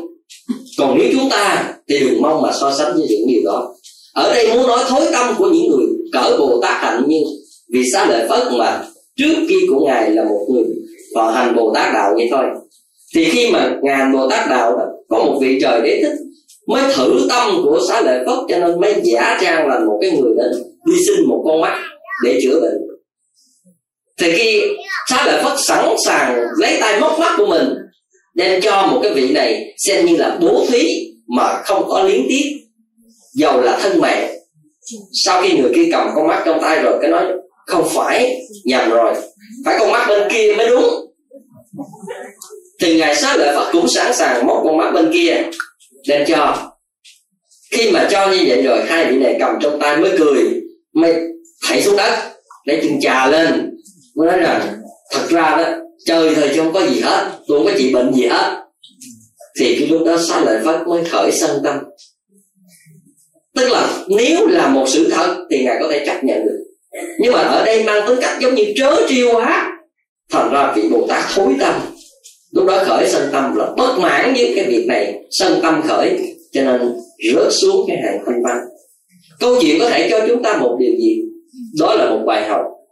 Thực tế như thế nào, cuộc đời trẻ chúng ta hiếm thấy. Nhưng mà nó chỉ cho chúng ta bài học rằng, thuận duyên thì đối với bồ đề tâm rất dễ. Nhưng mà nghịch duyên để giữ bồ đề tâm không dễ tí nào cho nên người phật tử chẳng cần phòng hờ lúc thuận duyên, mà hãy để tâm rằng một ngày nào có những ngược duyên mà mình giữ tròn tâm hồn của một con người phát bồ đề tâm hay không, đây mới là điều quan trọng. Cho nên tôi trở lại vấn đề, bồ đề tâm của con người chúng ta lại là khó phát mà lại dễ thối. Cho nên nếu một người tu sĩ hay bất cứ một người cư sĩ hay bất cứ một người nào làm cho một người thối tâm là người đó tội rất là nặng và chuyện này chúng ta cần phải để ý. Xin thưa với các vị, trong cái cái chuyện thực mà để tôi nói với các vị như là một cái điểm, và đó như là một điều để chúng ta làm bài học bài học để tự ý thức được chính mình và mình dặn lòng mình làm trên con đường thật sự. Tôi có một đứa đệ tử tại mỹ. Nó có kể tôi một câu chuyện rất thật đó là người anh bà con của nó. Thì người anh bà con của nó thì trước khi qua mỹ cũng là người phật tử. Sau khi ở mỹ cũng là người phật tử, nhưng có một điều là anh nghèo. Một hôm mẹ anh mất, anh mới đi đến một cái ngôi chùa đó đó. Anh mới thỉnh thầy đã tụng kinh. Thì á, thầy hỏi á, anh còn trong người được bao nhiêu tiền? Thì anh móc ra khoảng được 60 đô. Thì cái này là từ đệ tử tôi nói là một cái câu như thế này nha. Thì ông thầy đó mới nói cái câu vậy nè. 60 đô này đủ anh mua cơm cúng cho mẹ anh á, chứ đâu đủ tiền nước thầy. Ngay câu nói này, anh đi về anh nhờ tinh lành á, để đến làm lễ cho mẹ anh và anh đi theo tinh lành. Thật sự cái điều này, đối với tôi tôi không tiếc hay là gì một người đi theo tinh lành nhưng mà tôi tiếc để với một lý do đó đó, thì hãy đau lòng một chút. Tức là chính mình tạo điều kiện quan trái để cho người khác phải thối tâm, phải nhìn nhận sai. Chuyện này chỉ là một cá nhân của một con người ích kỷ nào đó. Không mang danh nghĩa để đại diện cho Phật pháp được. Một cá nhân này không đủ tư cách để đại diện cho Phật pháp được. Vì bất cứ lý do gì, Phật pháp là đại thể của cả một tăng già không một cá nhân nào đủ cái khả năng để đại diện điều đó cả vì vậy, dựa trên cái điều này, tôi thấy những người làm như vậy thật hay giả không biết, một vị tu thiệt hay là một vị tu giả, bất cứ những người nào làm trên phương diện này để người khác phải thối tâm và bất mãn với con đường phát bồ đề tâm và học phật pháp, tất cả người này phải đọa địa ngục. Điều này chắc chắn thôi. Giống như chuyện của bà thanh đề vậy đó. Hai chú tiểu mà làm cho bà thanh đề phải thối tâm, phải đổ gạo dưới đất trà nát thì chú tiểu phải đọa địa ngục và bị gọt họng để trả cái nghiệp ham ăn ở đây các vị coi là lịch sử. Như vậy thì tôi muốn nói đây cái điều gì? Tất cả những cái việc mà đức phật dạy chúng ta có một câu vô cùng quan trọng trong luật học. Đó là phá giới không bằng phá kiến. Một vị tu sĩ, một thầy tỳ kheo, một người ni cô có thể phá giới hạnh gì đó, tham sân si hay là sát đạo dâm vọng gì đó. Tất cả những điều này, quan niệm của đạo phật dễ chấp nhận hơn là ở chỗ phá kiến. Các vị hiểu chỗ này không? Phá giới là tự thân người đó sai lầm, người này sẽ tự chịu quả báo lấy. Nhưng mà phá kiến có nghĩa là vì một cái gì đó làm cho tất cả mọi người khác phải bỏ Phật pháp, phải thối tâm bồ đề, phải từ bỏ các thiện pháp, kéo theo hàng khối người, phải rơi đọa hay là phải mất phước. Cái này tội vô cùng lớn. Vì vậy cho nên ở trong quan niệm này, tôi muốn nói rằng, người nào tác động để làm thối tâm bồ đề của người khác dầu trực tiếp gián tiếp bất cứ lý do gì. Chắc chắn rằng nếu số người mà thối tâm càng nhiều, thì nghiệp chướng và tội đọa của người này càng cao. Cho nên ở đây quan trọng nhất, một đời tu của một tu sĩ, cái việc phạm giới, tự thân anh phạm, anh có thể đọa địa ngục để trả quả báo, cái độ của cá nhân, không ảnh hưởng gì ai. Cái việc đó tự làm tự chịu. Nhưng để làm cho việc ảnh hưởng, thì cái niệm này nó quan trọng hơn. Cho nên đức phật dạy trong đó phá giới không bằng phá kiến là vậy phá giới mình mình chịu, phá kiến, lôi hàng ngàn người khác chịu theo. Ở đây là cái chỗ này. Cho nên phật dạy rất là kỹ. Vì vậy không một lý do nào tất cả những người học phật của chúng ta là người phật tử cũng vậy.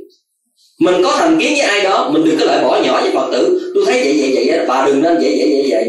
Mình lôi theo hàng các người. Đây là phá kiến. Người ta đang giữ thành tâm, người ta làm một cái việc gì đó, mình lại mình kích động vào tâm hồn người ta tất cả những cái này là phá kiến. Tội rất là nặng. Cho nên những người phật tử, nếu mình không đủ duyên đến với đây đó, thầy đó không đủ duyên để hướng dẫn mình. Cái việc đó quan trái nghiệp duyên của hai người. Tự ở đây chúng ta ý thức và chúng ta làm một điều khác. Chúng ta làm không được cái này, chúng ta sẽ làm nơi khác.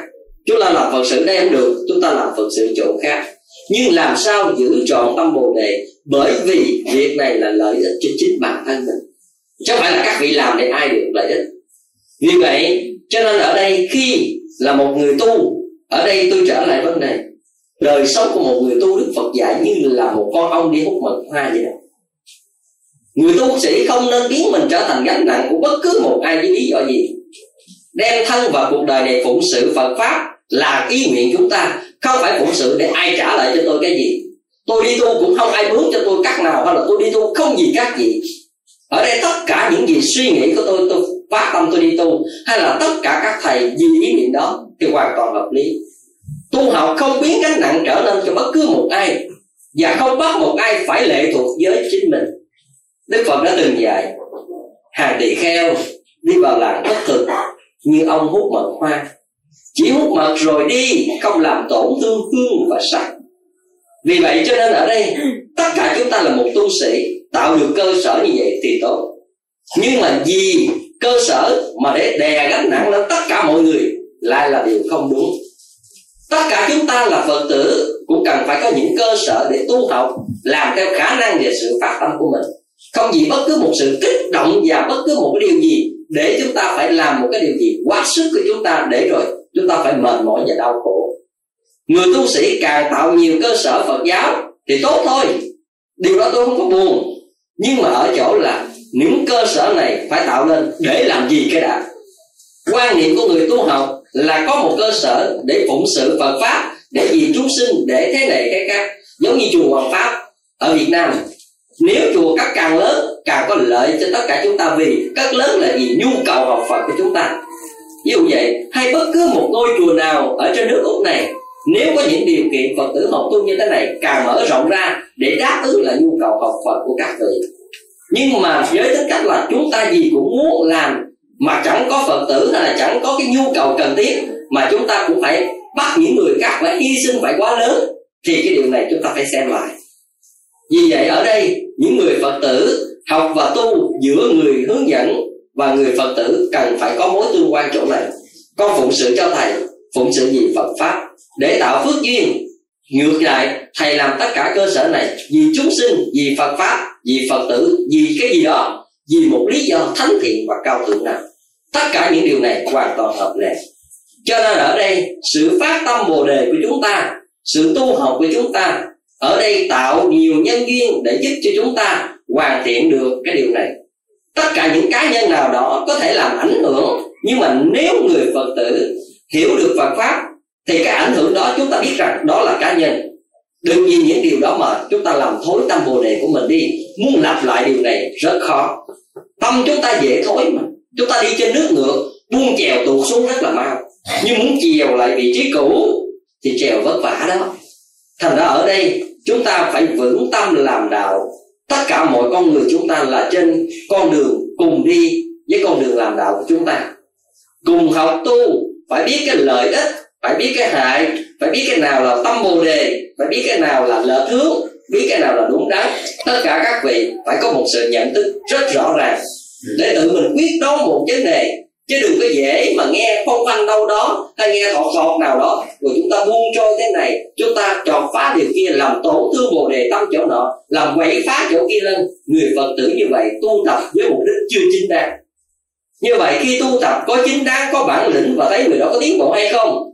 Thì nhìn lại bản thân người đó quyết đoán của người đó, tâm hồn người đó và cái cách làm việc của người đó để xác định được tâm bồ đề ở mức nào. Xin thưa các vị, như vậy để trưởng dưỡng và bảo vệ tâm bồ đề này, ở đây tôi có một ý niệm thôi. Ý niệm này rất có thể là riêng tôi, nhưng mà cũng được học hỏi từ kinh điển Phật pháp một chút nào. Tất cả các vị muốn làm được Phật pháp muốn làm được một việc gì đó, lợi ích cho đời, cho đạo, muốn cái gì đó, chúng ta phải thực tập, quan trọng nhất là hạnh anh nhiên tức là phải làm như một hạnh trẻ con. Một đứa trẻ con làm một việc tốt, nó không vì bất cứ lý do gì hết. Không gì làm để được danh, không làm để được lợi, không làm để mong cầu quả báo đời sau, không có bất cứ cái gì mà ở đây nếu một đứa trẻ làm được một việc thiện lúc nào cũng xuất phát từ sự thương yêu một cách trong sáng và thánh thiện, rất chân thành. Người phật tử khi chúng ta trưởng thành, chúng ta làm một việc chúng ta hay dựa danh, lợi, phải, trái, quyết, đoán, nghe, ngóng, thế này, thế khác, rồi chúng ta dựa dẫm thế này, thế khác rồi mới làm. Hành động của chúng ta luôn luôn lúc nào cũng bị những cái ý niệm phiền não, những cái tự ngã, những cái danh lợi, những cái ý niệm nó làm cho chúng ta dường như nó mất đi một ý nghĩa thánh thiện của một hành động thiện này thay vì một hành động thiện này đem đến chúng ta 30 kg công đức, nhưng mà vì chúng ta khôn dại nhiều quá ở trong này, nó chỉ còn có 15 kg à. à thậm chí còn 10 kg thôi cho nên ở đây, các vị muốn bảo vệ được bồ đề tâm để giữ trọn một con đường như một người tu, là một người cư sĩ để phụng sự Phật pháp hay là làm lợi ích cho đời để đem phước báo đích thực đến cho mình trong đời này và đời sau, thì người Phật tử cần phải hiểu được cái ý niệm này. Thay vì người đó bỏ ra công sức 10 kg luôn, người ta sẽ đem lại lợi lạc tới hai chục kg mình bây giờ mình cũng bỏ ra công sức 10 kg luôn, mình lấy lại chừng 12 kg thôi. Như vậy 12 kg với 20 kg các vị lấy cái nào? Dĩ nhiên là phải lấy hai chục. Tại sao vậy? Bây giờ nè nói này nó hơi uh, dễ chút. Giờ các vị cho ai mượn 10 ngàn đô hay trăm ngàn đô đi. Ông này mỗi tháng uh, trả cho các vị là nhiêu? Ba ngàn phải không? Còn ông kia nói cho tôi mượn trăm đi tháng tôi trả lại các vị 10 ngàn. Các vị chịu nào? 10 ngàn dĩ nhiên ông trả 10 ngàn ngon hơn ba ngàn chứ. Nhưng mà cái này thuộc về dạng bảo đảm nha chắc chắn nha chứ không phải ông 10 ngàn vũ tôi à nhưng mà tôi muốn nói cái sự thật gì nếu bỏ ra 100 ngàn, thâu hoạch lại cái lời là 3 ngàn, và bỏ ra 100 ngàn, thâu hoạch lại là cái lời là 10 ngàn, dứt phát chúng ta phải chọn cái 10 ngàn. Như vậy ở đây cho một thí dụ để nói thế nào? Một việc làm đó, ăn chay, niệm phật, bố thí làm tất cả mọi công sức, chúng ta dốc lực như nhau, nhưng một người đem lại thành quả rất tuyệt vời, còn chúng ta lại đem lại thành quả lại ít hơn. Như vậy, ở chỗ nào? Ở chỗ nào? Nó phải có sự khác biệt từ cái gì đó chứ. Có những người nỗ lực tu rất nhiều nhưng thành quả không có bao. Ở đây nó cũng dựa vào cái gì? Dựa vào khôn dại, cân đo đong đếm quá nhiều ở trong lòng. Cho nên làm tất cả những việc đó, nó lại giảm công đức so với những người kia. Dĩ nhiên cái gì cũng có phước hết á. Nhưng mà nhiều ít thôi. Nếu chúng ta bỏ ra một sức ngang nhau nhưng mà tâm đức người nào tốt đẹp hơn, với ý niệm thánh thiện hơn, thì sẽ kết quả lớn hơn. Đó là quy luật cho nên ở đây, để kết thúc điều này, tôi cho các vị một câu chuyện. Câu chuyện thật và vô cùng cảm động. Và sẽ thấy được điều này, để chúng ta hãy tích lũy lại tâm hồn của mình để trưởng dưỡng cho cái bồ đề tâm của chúng ta. Câu chuyện này xuất phát tại mỹ. Đó là từ một cái tiểu bang ở thành phố san francisco. Thì ở câu chuyện này là có một bé gái 5 tuổi, tóc vàng loạn, mặt trắng à, má hồng mắt xanh rất đẹp rất dễ thương. Cái việc này nó như thế này một ngày đầu nào đó cô được mẹ dẫn đi đến trường học. Đó là trường mẫu giáo. Khi mà cô đi qua ngang một cái nơi đó là cái anh đó là cái người mà ăn mài á họ mới cầm cái bảng như nè. Thì à, cô hỏi với mẹ cô. Cô bé nó hỏi là mẹ tại sao cái ông này buồn mặt buồn thế? Và ông cầm cái bảng đó để làm chi thì người mẹ mới nói với con như thế này đó là, tại anh này rơi vào hoàn cảnh khốn khó, cho nên bây giờ anh đang làm như vậy để anh xin miếng ăn. Thì cô bé này mới hỏi là, nếu muốn có được miếng ăn này là mình phải có cửa cung cấp từ đâu? Người mẹ nói đó, là từ ngân hàng thực phẩm. Thì con này chỉ nghe một ý niệm, một cái lời của mẹ nói như vậy thôi thì vẫn tiếp tục đi học nhưng trong lòng chưa thỏa mãn. Khi đến gặp cô giáo là cô giáo dạy mẫu giáo của cô đó, thì cô bé này mới hỏi về cái việc vừa rồi với mẹ như vậy như vậy. Thì tự nhiên cái cô giáo này giải thích rằng những cái điều đó nó có tính cách cặn kẽ hơn. Tại sao như vậy? Và trên thành phố này bình quân mỗi ngày như vậy, sự thiếu ăn này tương đối là trung bình khoảng 15 đến 17 ngàn người tại thành phố San Francisco sau khi cô bé nghe nói như vậy, cô tự nhiên cô không hiểu được cái tỷ giá của đồng tiền. Thật ra cái năm tuổi chưa biết được, một đô 10 đô 20 đô hay ngàn đô, trăm đô nhiêu. Nhưng mà cô nói, này cô cô sẽ giúp cho con là trong hai tháng nữa, con sẽ ủng hộ cho cái việc này để mua thực phẩm cho những người này là một ngàn đô. Mà mặc dầu cô chả có đồng nào trong lòng cô giáo nghe rất là rất là ngỡ ngàng trước một cái lời phát biểu của một đứa trẻ 5 tuổi. Nói chuyện chưa tròn, nhưng mà tại sao lại nhờ như vậy? Thì cô mới lên cái chương trình một kế hoạch là như vậy. Cô bé đó hôm đó về viết 150 lá thơ. Và trong đó kể gọn như thế này. Hỏi các gia đình và hỏi các bạn, tức là những người đã cùng học chung trong lớp đó. Các vị hãy giúp tôi để thực hiện một cái chương trình vô cùng lợi ích và rộng lớn. Đó là cái việc để giúp người khác có bữa ăn. Tôi chỉ xin các vị chia với tôi rằng hãy những cái lon mà các vị từng uống có thể là lon coca hay là, là lon ờ, lon soda gì đó các vị đừng bỏ mà hãy đem đến cái trường của tôi. Cái trường mẫu giáo đó là tên là We Care. Thì hãy gửi đến nơi này tôi sẽ rất là chân thành cảm ơn các vị. Cái lời viết chữ một đoạn đại khái như vậy và cô bé này mới bỏ vô trong cái bao thơ và gửi cho 150 gia đình. Sau đó cô bé này được nhận 50 thơ hồi âm. Và trong đó, rất là nhiều lời hứa hẹn cùng với cô bé sẽ giúp cô bé việc đó. Và từ khi mà cô bé làm như vậy, cô bé bắt đầu mỗi buổi sáng, những ngày chủ nhật, những ngày không đi học, cô bé bắt đầu đi lượm những cái bè, cái lon á vỏ lon của nơi này, nơi khác để đem về. Và mỗi một lần cuối tuần cha đều chở đi và gom hết những cái vỏ lon mà những cái bạn bè gửi đến tại trường á, thì đem đi bán tại những cái nơi thu mua phế liệu. Trong thời gian đó, có rất nhiều người cảm động trước cái tấm lòng của em này. Thì người ta mới xúc động, có những người cho hai đồng, năm đồng, mười đồng, thậm chí hai chục đồng. Trong quá trình đó, cái sự tác động đến một cái việc làm của trẻ vô tư như thế này và được sự hỗ trợ của cô giáo thì bắt đầu cô bé này ngồi ở trong lớp, viết lại những cái lá thơ để gửi lại cảm ơn những người đã từng gửi như thế này. Nhưng mà viết ngoạt ngoạc vậy thôi, quá trẻ viết chữ cũng không rõ ràng lắm. Cuối hai tháng và ngày để cô công bố để có thể là đem số tiền mà cô hứa từ ban đầu là một ngàn đồng để có thể mua thực phẩm cho những người ăn mày như thế này. Thì ngày hôm đó, cô đã mời cái người mà giám đốc ở thành phố San Francisco đó, đó để đến mà nhận cái số tiền này. Thì trong trường tổ chức một cái buổi lễ mà những người bạn dưới của cô là những cái đứa trạng tuổi bốn năm tuổi của cháu bé đó đó thì cùng dự lễ. Tổng cái số tiền ngày hôm đó, đó cô thu gom được cho tới ngày mà để giao nộp đó là được ba ngàn bảy trăm mấy chục đồng. ba ngàn bảy trăm mấy chục đồng. Và tất cả số tiền này bằng tất cả những ngày tháng cô đã cùng gom góp và lượng lon bia như thế này. Để làm rồi á, trong lời đó có rất là nhiều người đã tự hỏi lương tâm của chính mình, cần phải làm gì. Ở đây tôi đọc câu chuyện thật sự cái các vị từ xưa giờ tôi ít khi nào rơi nước mắt lắm. Nhưng mà khi mà tôi đọc câu chuyện mà thấy hình ảnh của một đứa bé như vậy đi lượm lon mắt, tự nhiên đánh động trong lương tâm một cái gì. Cho nên ở đây, xin thưa với các vị khi đánh động lương tâm một cái điều gì đó, tôi mới cảm thấy rằng tôi cần bổ sung trong bài nói chuyện này.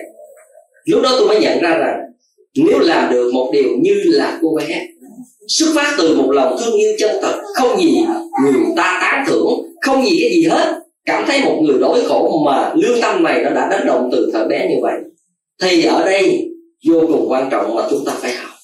Nếu làm như thế này cô chẳng cảm thấy là gì danh gì lợi gì phước báo ngày mai gì hết cũng không có một ý niệm này. Không có một ý niệm này.